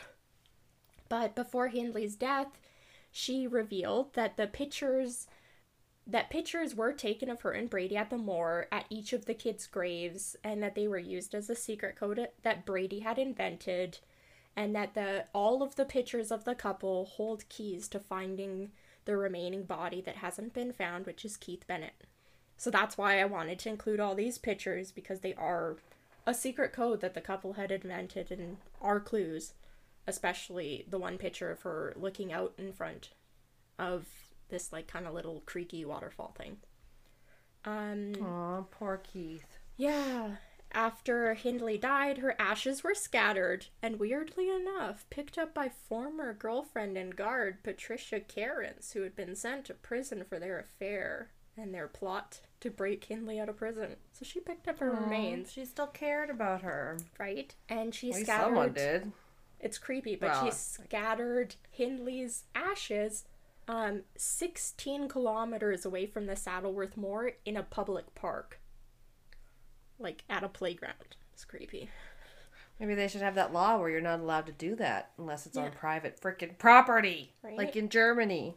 Um so my last little bit, none of the documentaries mention this, but in trying to find a YouTube video or like more interviews when I was looking up these documentaries, I ran across a gentleman named Tommy Rattigan. I think is how you pronounce his name. This man, he has a really short, like th- six minute interview. He's also written a book, and he is a man who says that he was lured into the couple's home one week before their second victim, John Kilbride, was killed. He says um, that he was left alone in the living room. He got like a weird feeling. He was there apparently to eat like jelly sandwiches. I don't know. The couple had gone into the kitchen and he heard them start arguing and like saying weird stuff in hushed voices and he'd only get like every other word and it made him feel weird. So while he was left alone, he managed, I guess, sitting like on their couch or something. There was a window right beside him, and they lived on like a first floor house. So he's like right at the window. So he managed, while they were in the kitchen, to quickly pop the window open and get out. He says that while he was crawling out of the window, Hindley actually grabbed his ankle and attempted to drag him back into the house. But he kind of fought back and he managed to get free Jesus.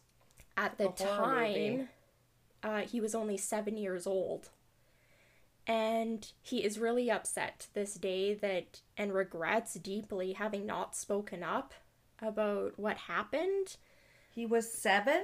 yeah he was seven oh my Um, god. he deeply regrets having not spoken up about the incident again because it was after only one victim and he believes if he had spoken up about what he had happened to him in their home that the lives of the four other children wouldn't have been taken and he that he Wow. singly like could have saved all of their lives if he, he had like told his story about them trying to drag him back into the house He shouldn't beat himself up. I'm they had more to blame than he did.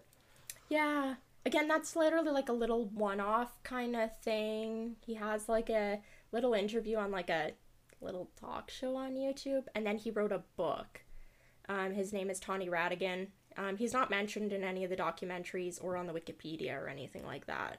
I just kind of like happened to run across him. So I don't know if it's confirmed or not. He could be just somebody trying to get money, or it could be real. Who knows? On the website the Keith Bennett his mom has since passed away. His family is still trying to find his body. Um, the police no longer are willing to search for it because they've been doing it for over 50 years.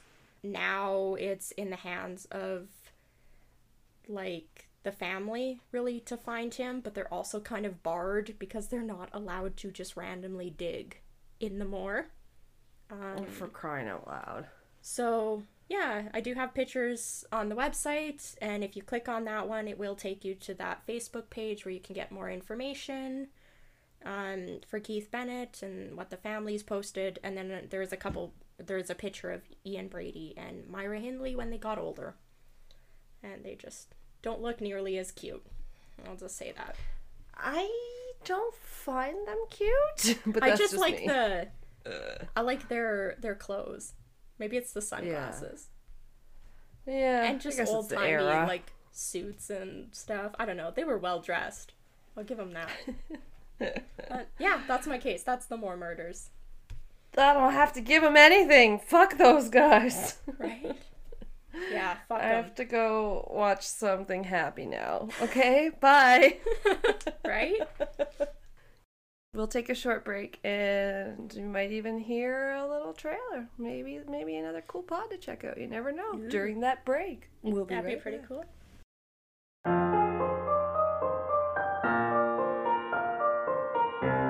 Ladies and gentlemen, boys and girls, children, go to bed. Have you ever wondered who would win in a fight between a Mustang and a dinosaur?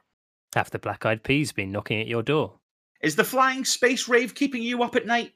And why does everything have red eyes? And who the hell is Tommy Wiseau? All this and more on the Salty Speculation podcast. And I'm Nick. I'm the one that does all the work.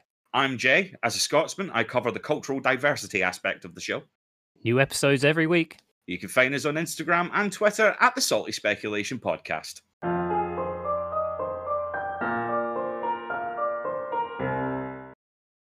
Hi. Hello. That was crazy. Yeah, it was a long one. I'm ready for a palate cleanser. You ready to hear me talk for a while? Yes, thank you. I'll sit here and be No one said it's gonna be quiet. anything better. It's still crime. Yes. Yeah, but speaking of which, um, our last crime episode that was a little lighter, the petty crimes. Yeah. Uh, I got some feedback just today because it just posted yesterday as we're recording this. Ooh. Um, yeah, tell me. My, oh, my brother really liked the penguin case. He really enjoyed Aw. Dirk. I was like, poor Dirk, you know, gets kidnapped by some drunk idiots, then chased by a freaking shark, and then chased by a dog, back into the grips of the shark. poor Dirk. And we like yeah, I told you as our family we watched The Simpsons and they had the one where they stole the pig and it was really it's a really funny one. And Yeah, yeah, yeah. So that's I good. got one. Yeah. Yeah. It was a good episode, yeah. We we've had some lighter ones. Like I feel like sleep paralysis wasn't super light, but yeah, petty crimes No, for- was light. Yeah. Yeah, the paranormal ones are usually a little bit Yeah. better. So we had I had to just bring it. I'm sorry. I'm sorry if I ruined your day. Anybody listening, I'm sorry. I was excited. That's why they listen to the true crime. Yeah, I was excited to share it with you. It was really good. It was just a lot. Yeah, it was a This lot. that one was a bit dodgy. Yeah, that's why I'm like, I want to name the episode this. It's a bit dodgy because I'm like, yeah, mine's a bit dodgy.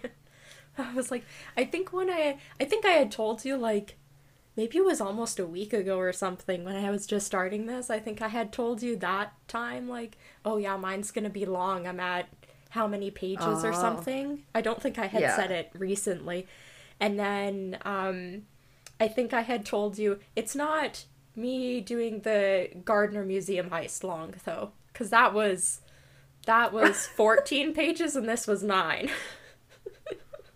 Well, Yeah. I feel like we're yeah, we're definitely gonna have. It's a definitely a two-hour episode plus. yeah, we'll see if it gets to three, maybe. Mine will probably be an hour. I don't know. Um, it also looked kind of small, and then it did have a lot that you could fall into a rabbit hole on if you really wanted to. I love a good name, so what drew me in was that it was sometimes referred to as the Pitchfork Murder. Uh, and if if you want to be specific, because there's, well, there's a few of those. It's in England. Pitchfork Murder of England. Um, of it has to do with a man named Charles Walton. Not to be confused with if you're googling Pitchfork Murder and you're not more specific. There was a killer with the last name of Pitchfork, who we may have to cover. Oh, okay. Also kind of cool. uh, Lower Quinton is a quiet village in Warwickshire, England. not Worcestershire. Worcestershire sauce. Warwickshire. Not that one. I would like to think it, it it would have been somewhere where someone like Warwick Davis lives. You know the actor. I don't know. Maybe yes, I know you they're do. He's Professor Flitwick. in what? Who's that? Harry Potter. Okay, I was like, maybe I'd know the face, not the name. He's split. You know how.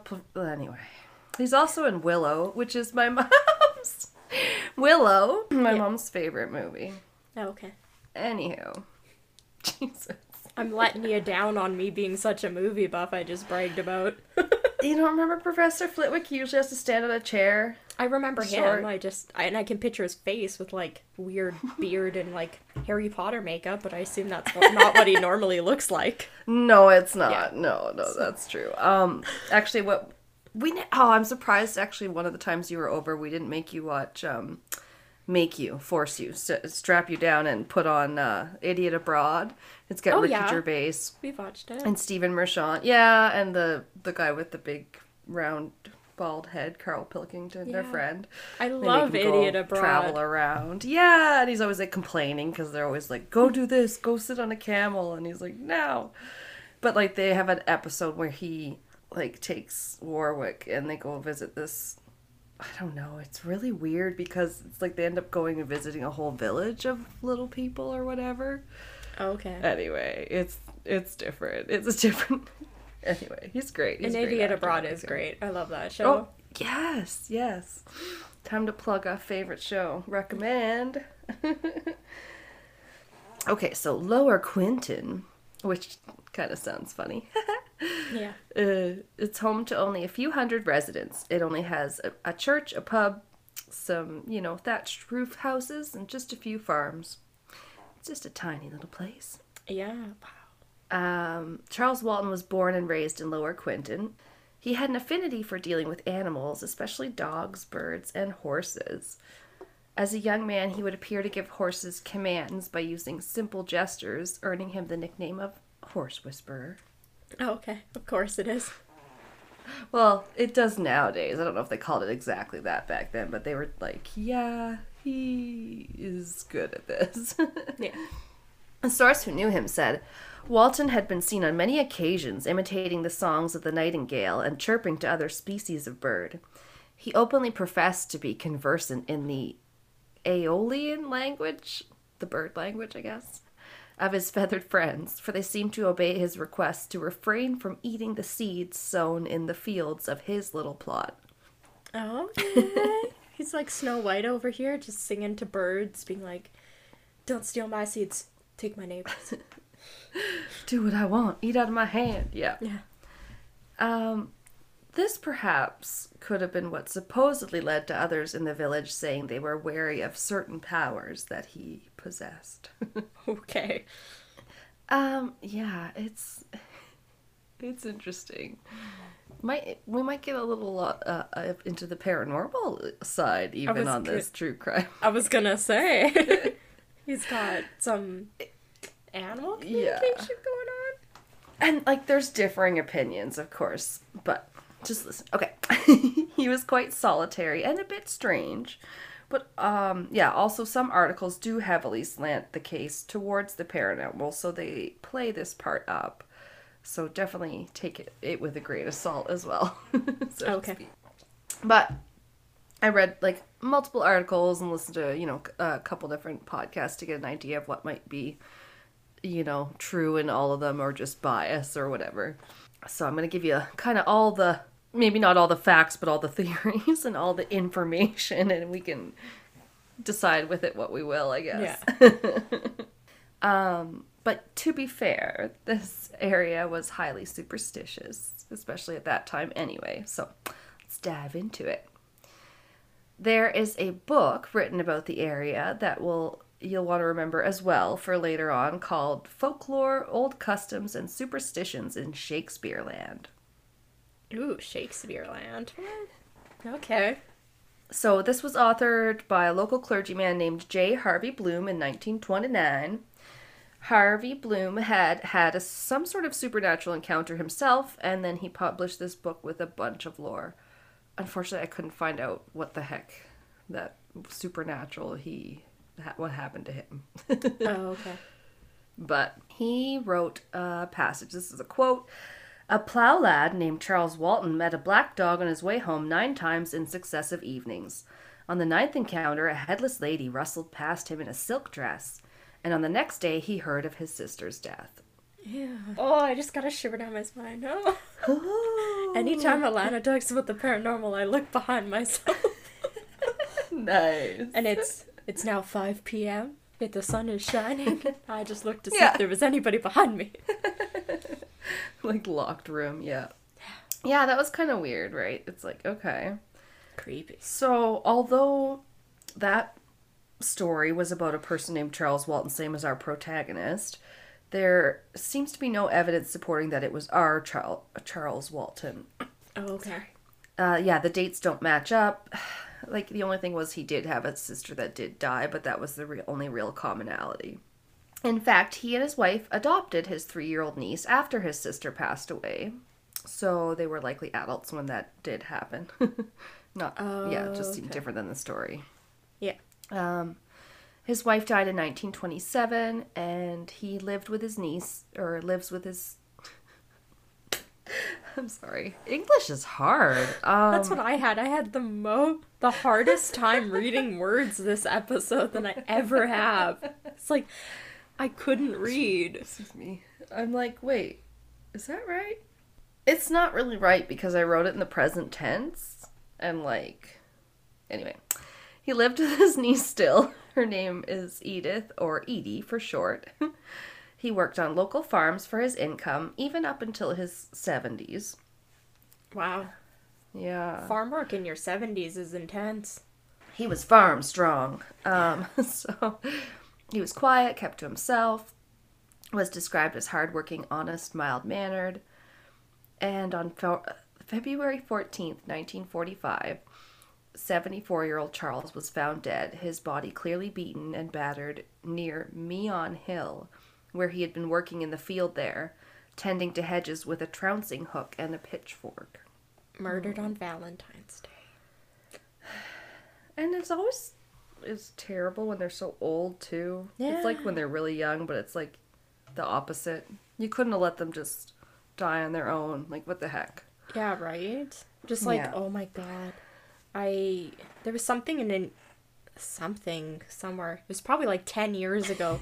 I heard about they were talking about, "Oh yeah, like what's the stupidest object that somebody's ever been killed with?" And one of the responses was that there was a news story about an older gentleman that had been beaten to death with a rolled up newspaper. Oh no. So if you're like There old was- enough, you can be killed with a rolled up newspaper like a fly, oh. which Oh, is horrible. For some reason, my mind went to like that Dead Like Me show, and then she was killed at, at like in the beginning because it's about being dead and like Yeah. Their version of the afterlife, whatever, by a toilet seat that fell from the sky from like an airplane. Oh my god. Yeah, all those things about the blue eyes. Yeah. Oh, Anyway. anyway. so a trouncing hook or a slash hook looks like a curved sort of machete. Um, Okay. big kind of hook at the end, and it's like skinnier than a machete, but it's it's he was using it for his hedge trimming. Yeah, I was Um, picturing what is it? The one that they use they used to use for corn. Oh, like a scythe, Yeah. like that. I was like picturing death that. has. Yeah, so kind of similar. More handheld, Yeah, yeah, okay. like one-handed, yes, shorter. Um, so use a quote from one article, which was uh, from Cult Nation. That was obviously the more paranormal slanted one, if that wasn't obvious from the website's name. But their description was pretty good. Uh, well, yeah, pretty thorough. pretty good, whatever. Walton's throat had been cut three times with his slash hook, a sickle like tool that he used for hedging. The wounds were so deep that they nearly severed his head. Similar to your case, I found. Yeah. Yeah. Ugh. Not in a good way. No. No. he also had been brutally beaten, leaving his skull split, three ribs broken, and heavy bruising on his body. And as a gruesome final act, his pitchfork had been skewered through the lower part of his face.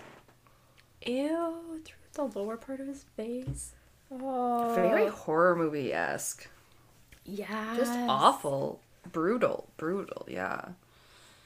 This was done with such force that it left his corpse firmly pinned to the ground in what appeared to be a deliberate position with the head forced back, almost as if to drain the body of blood. Some accounts further claim that a crude cross shaped symbol had been carved into his chest. End quote. Wow. I can see why this would go like paranormal then. Somebody's like carving crosses into it. Well, yeah.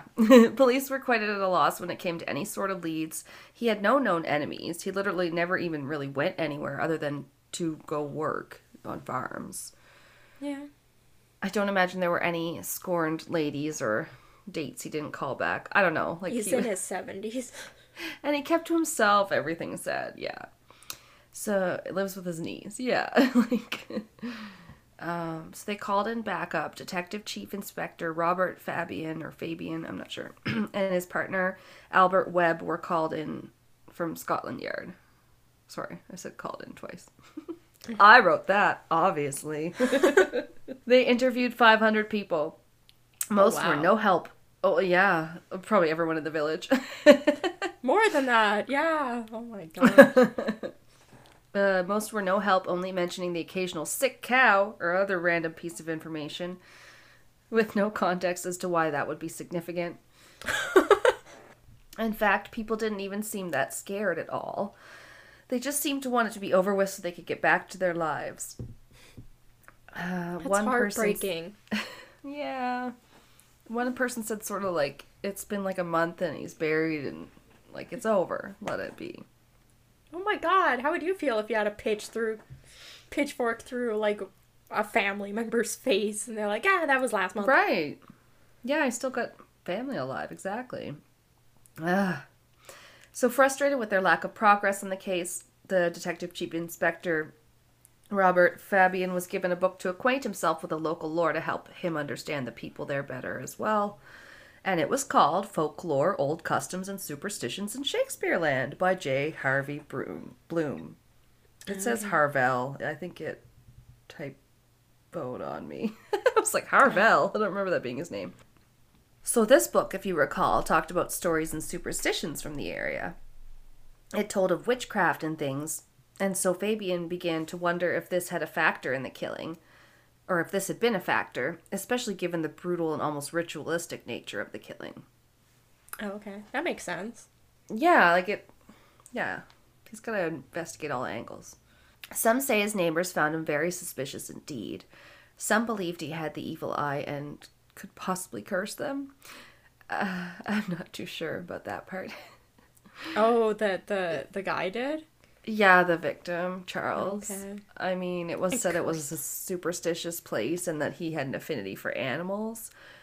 And then other quote unquote evidence to possibly support that was found at his home where his back garden was overrun with natterjack toads. Oh my Dun, dun. toads. oh, Well, apparently these toads featured quite prominently in British witchcraft. Uh, I got another excerpt from Cult Nation. Among a witch wit, among a witch's spell casting arsenal was the practice of blasting, the power to interfere with or destroy the fertility of man, beast, and crop, which in some cases saw the use of nat- natterjack toads. what? Ah. So he's like cursing farmland? What? Right. Okay. That's what they say. so, when the infamous Scottish witch Isabel Gowdie went on trial in 1662, she confessed to, among other crimes, fastening two s- er, small plows to her toads and setting them loose in the local fields, leaving the soil, soil sterile and unable to produce crops. Oh my god, a plow fastened to toads. I love that. That's the greatest image. Just like a dog sled of toads and a plow. I know I'm like picturing like what you didn't have any little popsicle sticks. What did you use to anyway? So, well, the year leading up to Charles Walton's murder, the crops had fared poorly. They told detectives. So Oh there's your evidence. He cursed it because it probably, what, you probably didn't rotate your crops properly or it may not have rained enough. Right? Must be a witch cursing the land. it's a witch. It's a witch. Oh my gosh. oh, and even more uh, atrocious, the beer brewed from the wheat had been bitter and undrinkable. Dun dun dun. That is what kills me. He has to be a witch then. Totally changed my opinion of him. Not the beer. But why is all the rum gone? Anything but the beer. Take our crops, but not the beer. One of Walton's former employers, a farmer from nearby Long Compton, may have actually witnessed this blasting ritual firsthand. Old Charlie, he claimed, used to catch a toad and tie a toy plow to its legs and have it run along towing the thing across a field. across the field. I mean, Even. If he said he saw old Charlie doing it, Oh who are we to? All I can judge? picture is the fact that like toads jump. So it would just be like jump and stop and jump and stop. Like how would the plow stay in the ground if it's oh, jumping Oh, I know, and I stopping? hope- Hop. Yeah. Hop. Hopefully they're not tying their like legs together. I don't know. Oh my god, just brutal. No toads were harmed in the filming of this episode. Yeah. Uh, even more interesting, in my opinion, Detective Fabian described there being stone circles just outside the village. Stone circles. Your It's hitting favorite. all my marks. Yes. you know where witches are known to host sabbaths, quote unquote, as he as he later wrote in his book. This detective later wrote a book okay. about anyway after he retired i believe But Meon Hill, where Charles was found, was a circular mound located at the end of Cotswold Cotswold Ridge. I know all this UK. There's so many hard words. Oh, well, I've heard of the Cotswolds, so anyway, I wanted to put an S on it. I don't know. There are ancient burial mounds and iron and Roman age debris from encampments in the area as well, so like should be ancient around there. yeah, that all of Europe is just ancient. So old. Which totally, yeah, it's like so steeped in lore. So, more background on Charles. He walked with two walking sticks uh, by the time he was 74 from his rheumatism. Aw. He had been working for the last nine months at a local farm owned by Albert Potter, known as the Firs. F I R S. I don't know. Okay. Fir trees, maybe. Yeah. uh, and run by a potter. Anyway, he left in the morning to trim the headed hedges, passing by the churchyard where he was seen by a couple of people. And at 6 p.m., his niece Edie uh, returned home to find him not there, and she did get worried. So she went to her neighbor, Harry Beasley, and they went to Albert Potter's farm to look for him. She, Albert, and Harry found Charles's mangled body. They called the oh. police, and I know it's woof, it's just rough. and Albert stood guard by Charles's body until they got there. He told the police he had empo- the, employed Charles for nine months and had known him for five years. That day, Albert had been in the college arms and left at noon. He had seen Charles working about four yards away from where his body was later found, which was roughly about, he estimated, 30 minutes of w- amount of work away. so, if that makes any sense, he probably saw him not long before he pa- died. Okay. Yeah. So he had been dead for like a couple hours, probably then. When they found him, yeah. And it seemed like his employer saw him just about 30 minutes, he figured, before he died from where, like, where he was working along the hedges as he made his way along the hedges. Wow. I don't know. But the only thing missing from the body was his pocket watch. Strangely, his pants buttons were undone, but his pants were still on, kind of thing. Okay. That was that was weird. And he had defensive wounds such as a cut on his left hand and bruising on his arms. Another thing that was mentioned was there was a camp named Long Marston about two kilometers away from Lower Quinton that had housed prisoners during the war. So now in 1945, the Second World having just ended, so the prisoners were there and they were um, starting to integrate back into nearby villages. So it was kind of more of like a halfway house kind of thing at this point where they're like, it didn't have a lot of security, so people were like, well, these prisoners of war did it. 'Cause- yes, okay. yeah, especially because they were like foreigners, right? So they're mostly Italians and Germans, you know, from the opposite side. So it's like, uh, of course, Like- they wanted to blame them. Even if they're gonna like rob you or something, why would you rob the farmhand? Like, And just take a pocket watch, if anything, because Yeah. that's the only thing they, yeah. Like So- I assumed they searched the house and like nothing was missing in the house or something. Yeah, and he wasn't even near his house because he was working on hedges at his employer's farm. Yeah. No, I mean at the employer's house. I assume like, Right, right, right, right. employer's house. Yeah, exactly. It had nothing to do with that because he wasn't like near the house at all. Yeah. Um, but there was no real motive for any of those prisoners to have done this, so that theory would eventually kind of die out, also, if you will. Yeah. Oh, making bad puns. No.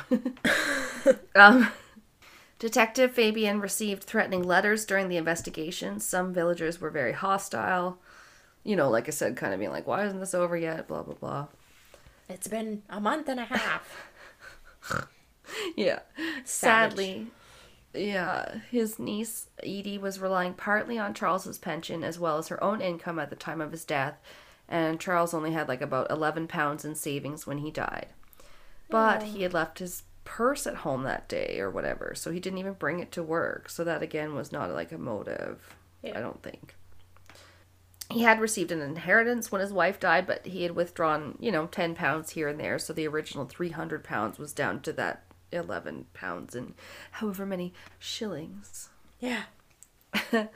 Um, Albert spoke to police and recalled how Charles would make his own hours and work approximately four days a week, also implying that Charles told Albert how many hours he put in, and Albert uh, didn't think that he was always truthful.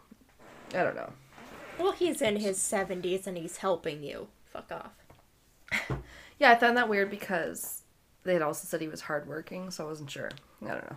If you have suspicions, then take the fucking day off, but don't tell him and, like, just watch from somewhere nearby. Like, Sting operation, yeah. yeah, oh my god. But yeah, it's kind of weird also because hey, Albert, the employer, got angry when asked about any fingerprints on the weapons or anything in the area by police. And he said, Well, I touched them when we found the body. Like saying that he touched the weapons. Okay, well, maybe there's other fingerprints besides yours and Albert's. But Beasley, the other guy, denies this and said he never saw Albert touch the weapons by Charles's body. So, Weird. why would he be like, yeah, my fingerprints will be on there? Wait, let me go touch it. Now they definitely are. Yeah. so he's a little sus, maybe. also, uh, there was a sort of similar story about a woman named Anne Tennant in nearby Long Compton who was murdered in 1875 with a pitchfork. And the killer claimed, I know. 1875. Well, yes, and this is now 19 like 45. So I was gonna say um, nearby. I was thinking like, ah, six months before, and you're like 1875. Yeah, yeah, yeah. I was like, what? Wait, what?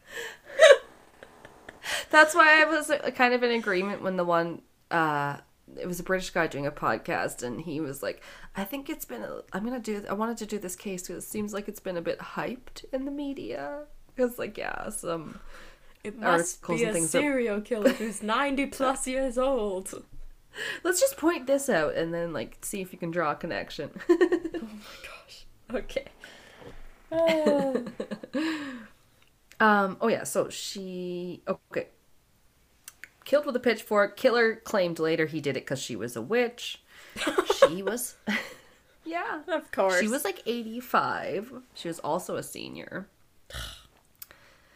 Yeah, but it was in front of witnesses. She was uh, sadly stabbed and not pinned, not the same, and no slash hook or anything like that. Um, so uh, the cross carved in the chest was also rumored around her case, so it was likely to be an embellishment in both cases. I don't know if I said this earlier, but they hadn't found it in any. Nobody had seen it in any of the actual police reports or anything. Okay. So the cross Yeah. thing might not actually exist. Yeah, it's probably just like a rumor, just like a Yeah. an embellishment. and in 1960, when they were going to tear down the house, his pocket watch was found in the outhouse. But police had searched his entire house upon the murder, so they knew it wasn't there at that time. Not until they were clearing out the house 15 years later. I have a theory. Okay. He went to the bathroom.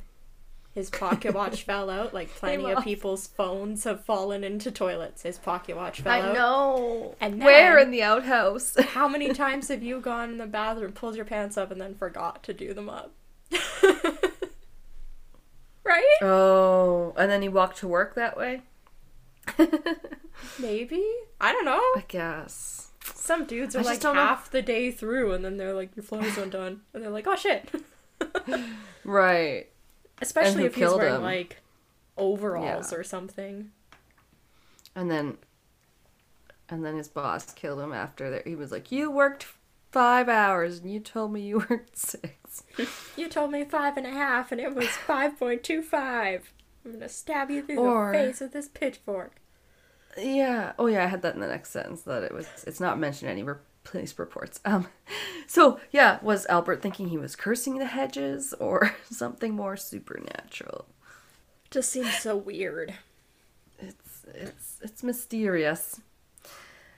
And side note, it's eight miles from Stratford upon Avon, so that's why it's called Shakespeare Land in the book title, probably because that's Shakespeare's birthplace. Is it? Okay. And- I'll take your word for it.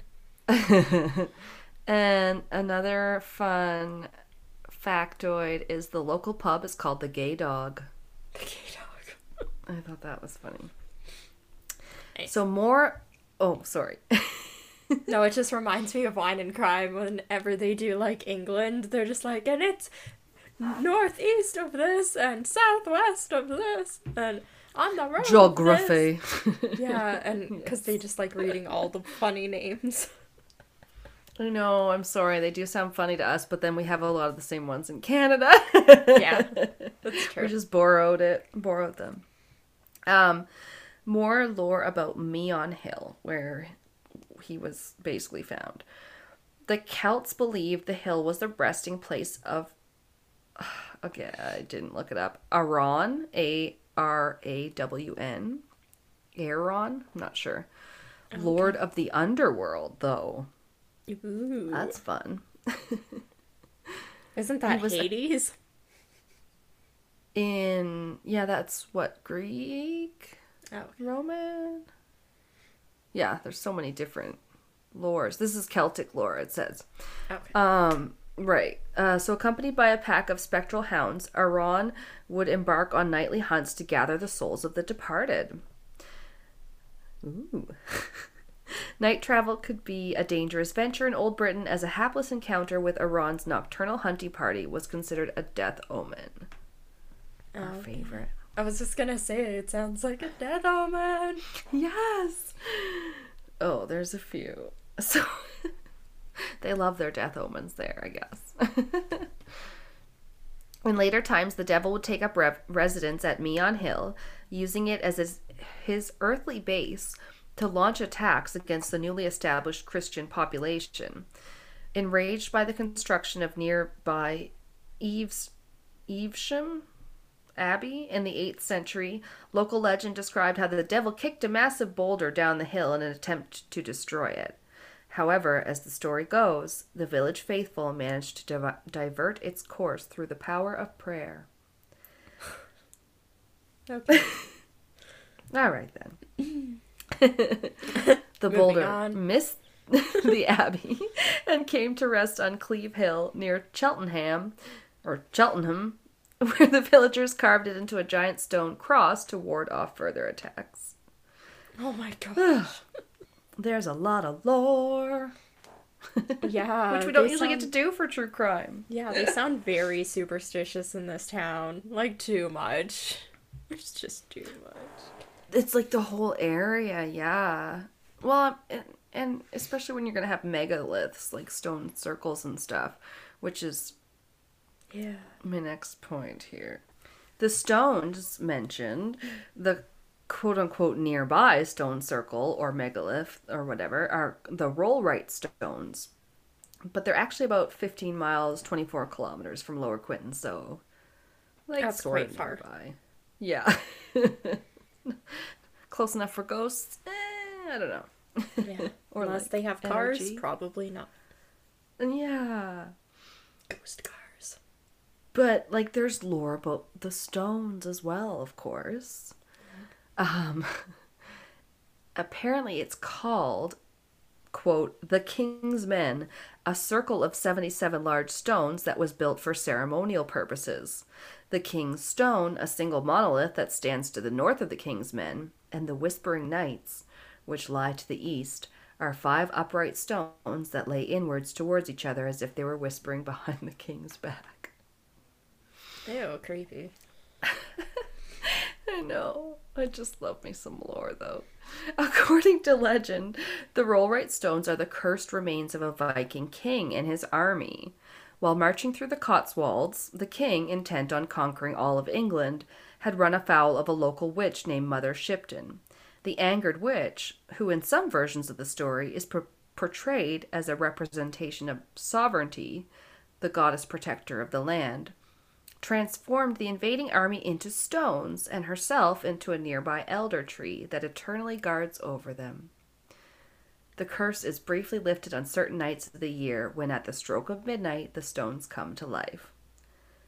Some of the king's men leave their place on the hill to drink at a nearby spring, while others join hands and dance. In some versions, the fairy folk who dwell in the caves underneath the stone circle come out to join in the late night festivities. So I assume then they just go back to where they were before and then they are refrozen as stones. Right? They only get to party. Like, Like night, one night. night at the museum. Or like in Pirates of the Caribbean, how he's allowed to come to land like once every like 10 years or whatever. the Black Pearl. the Black Pearl. Uh, the Rollright stones are believed to be charged with supernatural energy, and a special significance is placed on the King's Stone. Regarded as a potent phallic symbol imbued with the power of fertility, tradition, tradition has it that if a local woman is unable to conceive after marriage, she visits the site on a full moon night and rubs her naked breasts against the King's Stone, Oh always god. resulting in a healthy baby nine months later. Wow. No comment. May- Maybe that's what Claire was trying to do when she touched the stone circle and went back to this in Outlander back through time. She was, just trying to rub her boobs. She only pretended she was searching for flowers. That just no, that just sounds like some creepy man was like, I'm just gonna make this the legend and then I'm just gonna hide out every full moon at the stone and just wait for these topless women to just come rub themselves against. yes. Yeah, just it was yeah. Especially because it's also a place where witches do rituals, which is also featured in Outlander, like like on certain you know nights of the year, the in the pagan calendar, like the solstices and stuff. Yeah. Um, and then I just have a bit on that. In the 16th century, a witch hunting commission was assembled in Oxford to investigate reports of coven activities at the site. A century later, a witch from Little Rollright was charged with the attempted murder through black with attempted murder through black magic means. At her trial, she was accused of having attended sabbats at the Rollright Stones and Boar Hill outside of Oxford, and sentenced to hang. It is even claimed that as a child, Charles Walton would steal out to the mysterious Rollright Stones nearby and watch witch rituals, just like you said. he wanted to see some boobies. Yeah. He was a little boy. Yeah, the little boys are definitely going. And they'd Of be like, I saw the would. witches, but I went for the boobs. What else was there to look at? They don't have playboys they can steal from their dad. They don't have the internet. Yeah. Um, also, according to the Cult Nation article, a dead dog was found hanging from a tree near the location of Charles's body just a few days after his death. Ew, creepy. The grim. But you came after the death. I don't know. Yeah. Um, You foretold the death of the dog. the opposite of what it normally is. if that's true though, that would be weird. Like you're like what? Um, so spoiler alert, it's still unsolved. I'm sorry. I was gonna say. Yeah. Theories, sacrifice, possible sacrifice. The, the, the, the, the, the. Words are Sacrifice? hard. S- uh, well, I'm trying to say sacrificial ritual. Oh, Woo! that's a mouthful. Nailed it.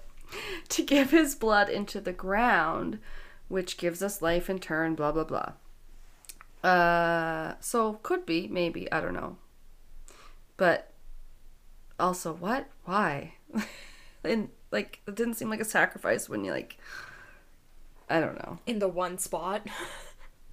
Yeah, and also in the middle of the day, isn't it usually supposed to be like, well, maybe high noon or in the middle of the night, 3 a.m.? Like, I don't know. It just seems like, what? Didn't seem like there was much other ritual to it other than a supposed cross that might not have been real. Yeah, no. Yeah. I, um, no. Some, like, yeah, some even thought, oh, possibly druids who didn't always sacrifice people in a big wicker man effigy, but also beat and stoned people to death. Yay! But Okay. again, okay.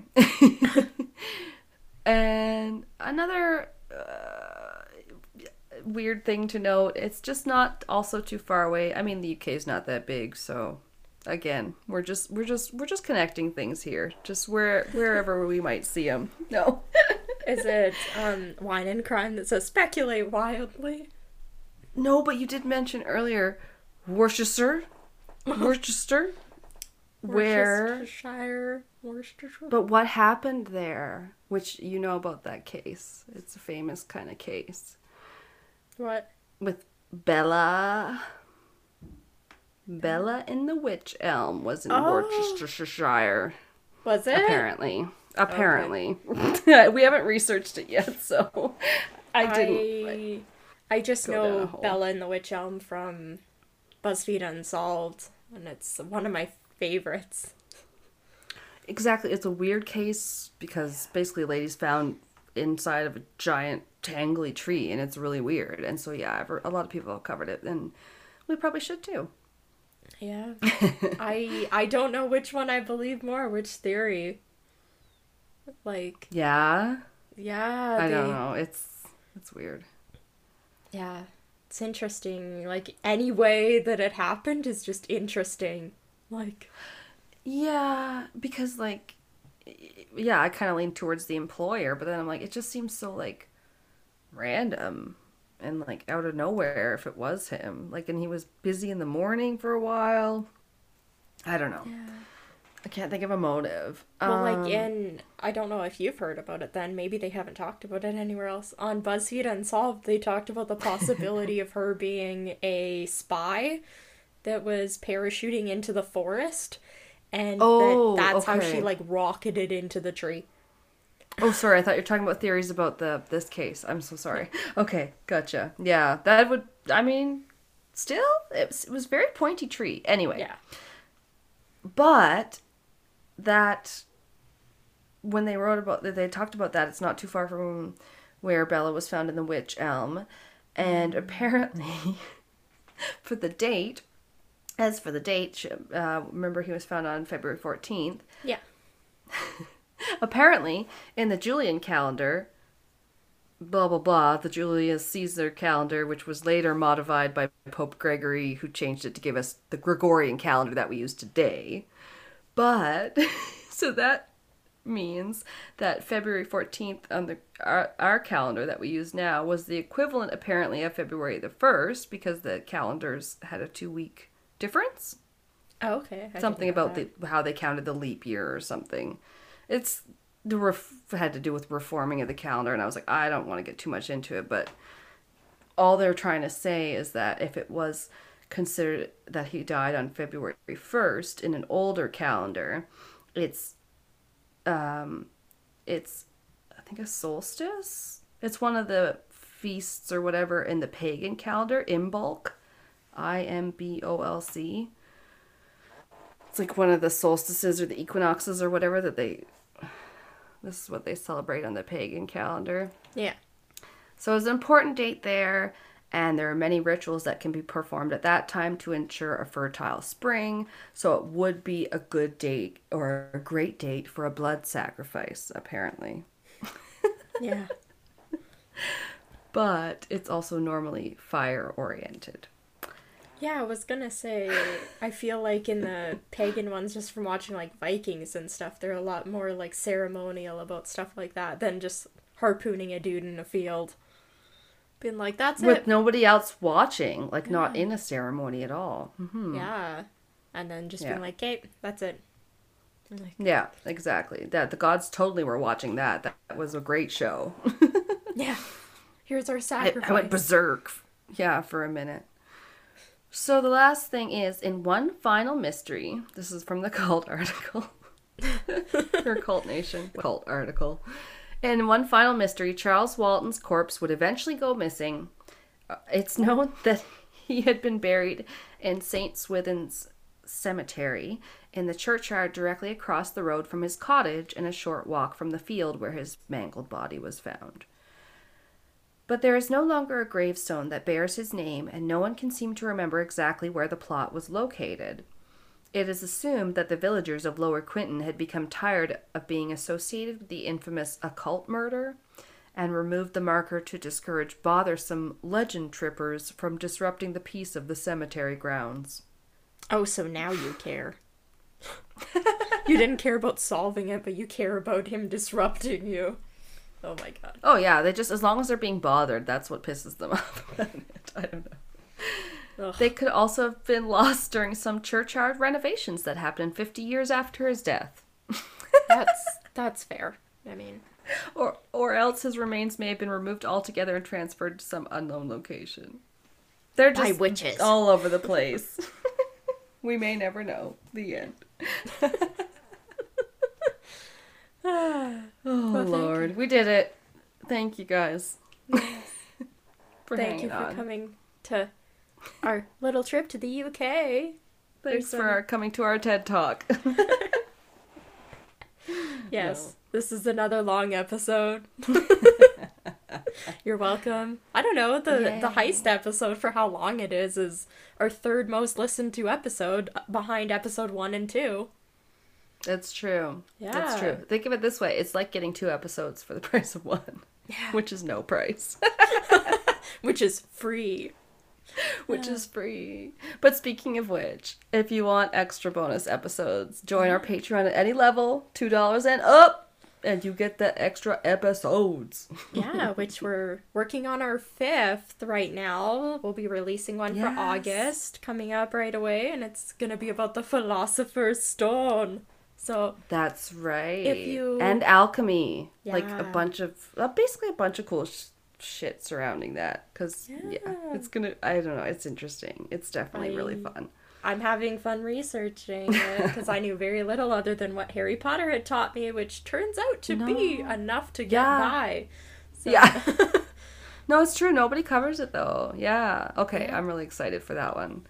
And also our next regular episode, which was you had to remind me what it was. Oh, Egypt? yeah, we're doing Yes. Egypt. So We are doing Egypt. some various things about Egypt. Maybe some talk about the pyramids and some talk maybe about the Sphinx. Some pyramid prattle, some ah, there's some myths, but most people know about the myths, so I think we'll probably try and cover anything a little bit lesser known Yeah. and mysterious. And I'm opening a cooler because our cases were Are pretty done. rough. Yeah. yeah. Especially So- mine. I'm sorry. Yes. Again. Cheers to another good episode. Good job, Kels. Clink, air clink from how many kilometers away? Yes. Yeah. yeah.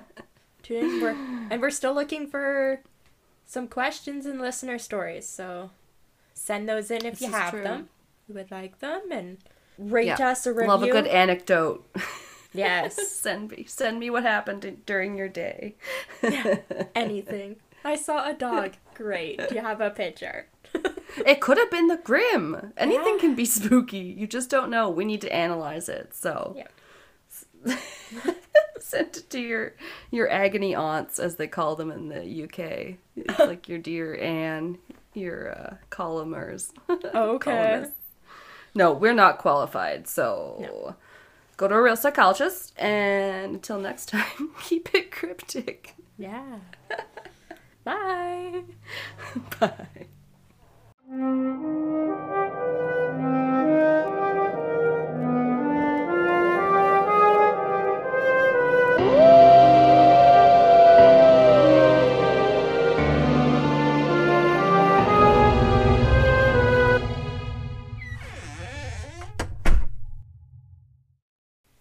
This has been Castles and Cryptids. You can listen to our podcast on Spotify, Apple Podcast, Google Podcast, Anchor, Breaker, Pocket Cast, and our YouTube channel.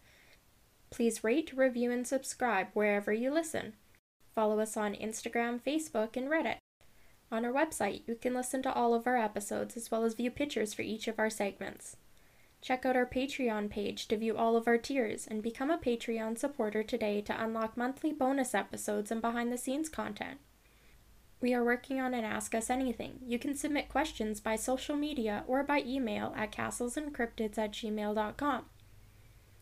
Do you have a spooky ghost story, a creepy cryptid sighting, or a thrilling true crime tale you would like to share and have us include in a future episode? Send us your listener story by social media or by email. Please include the name that you would like mentioned. Our music is by Kobe Fair.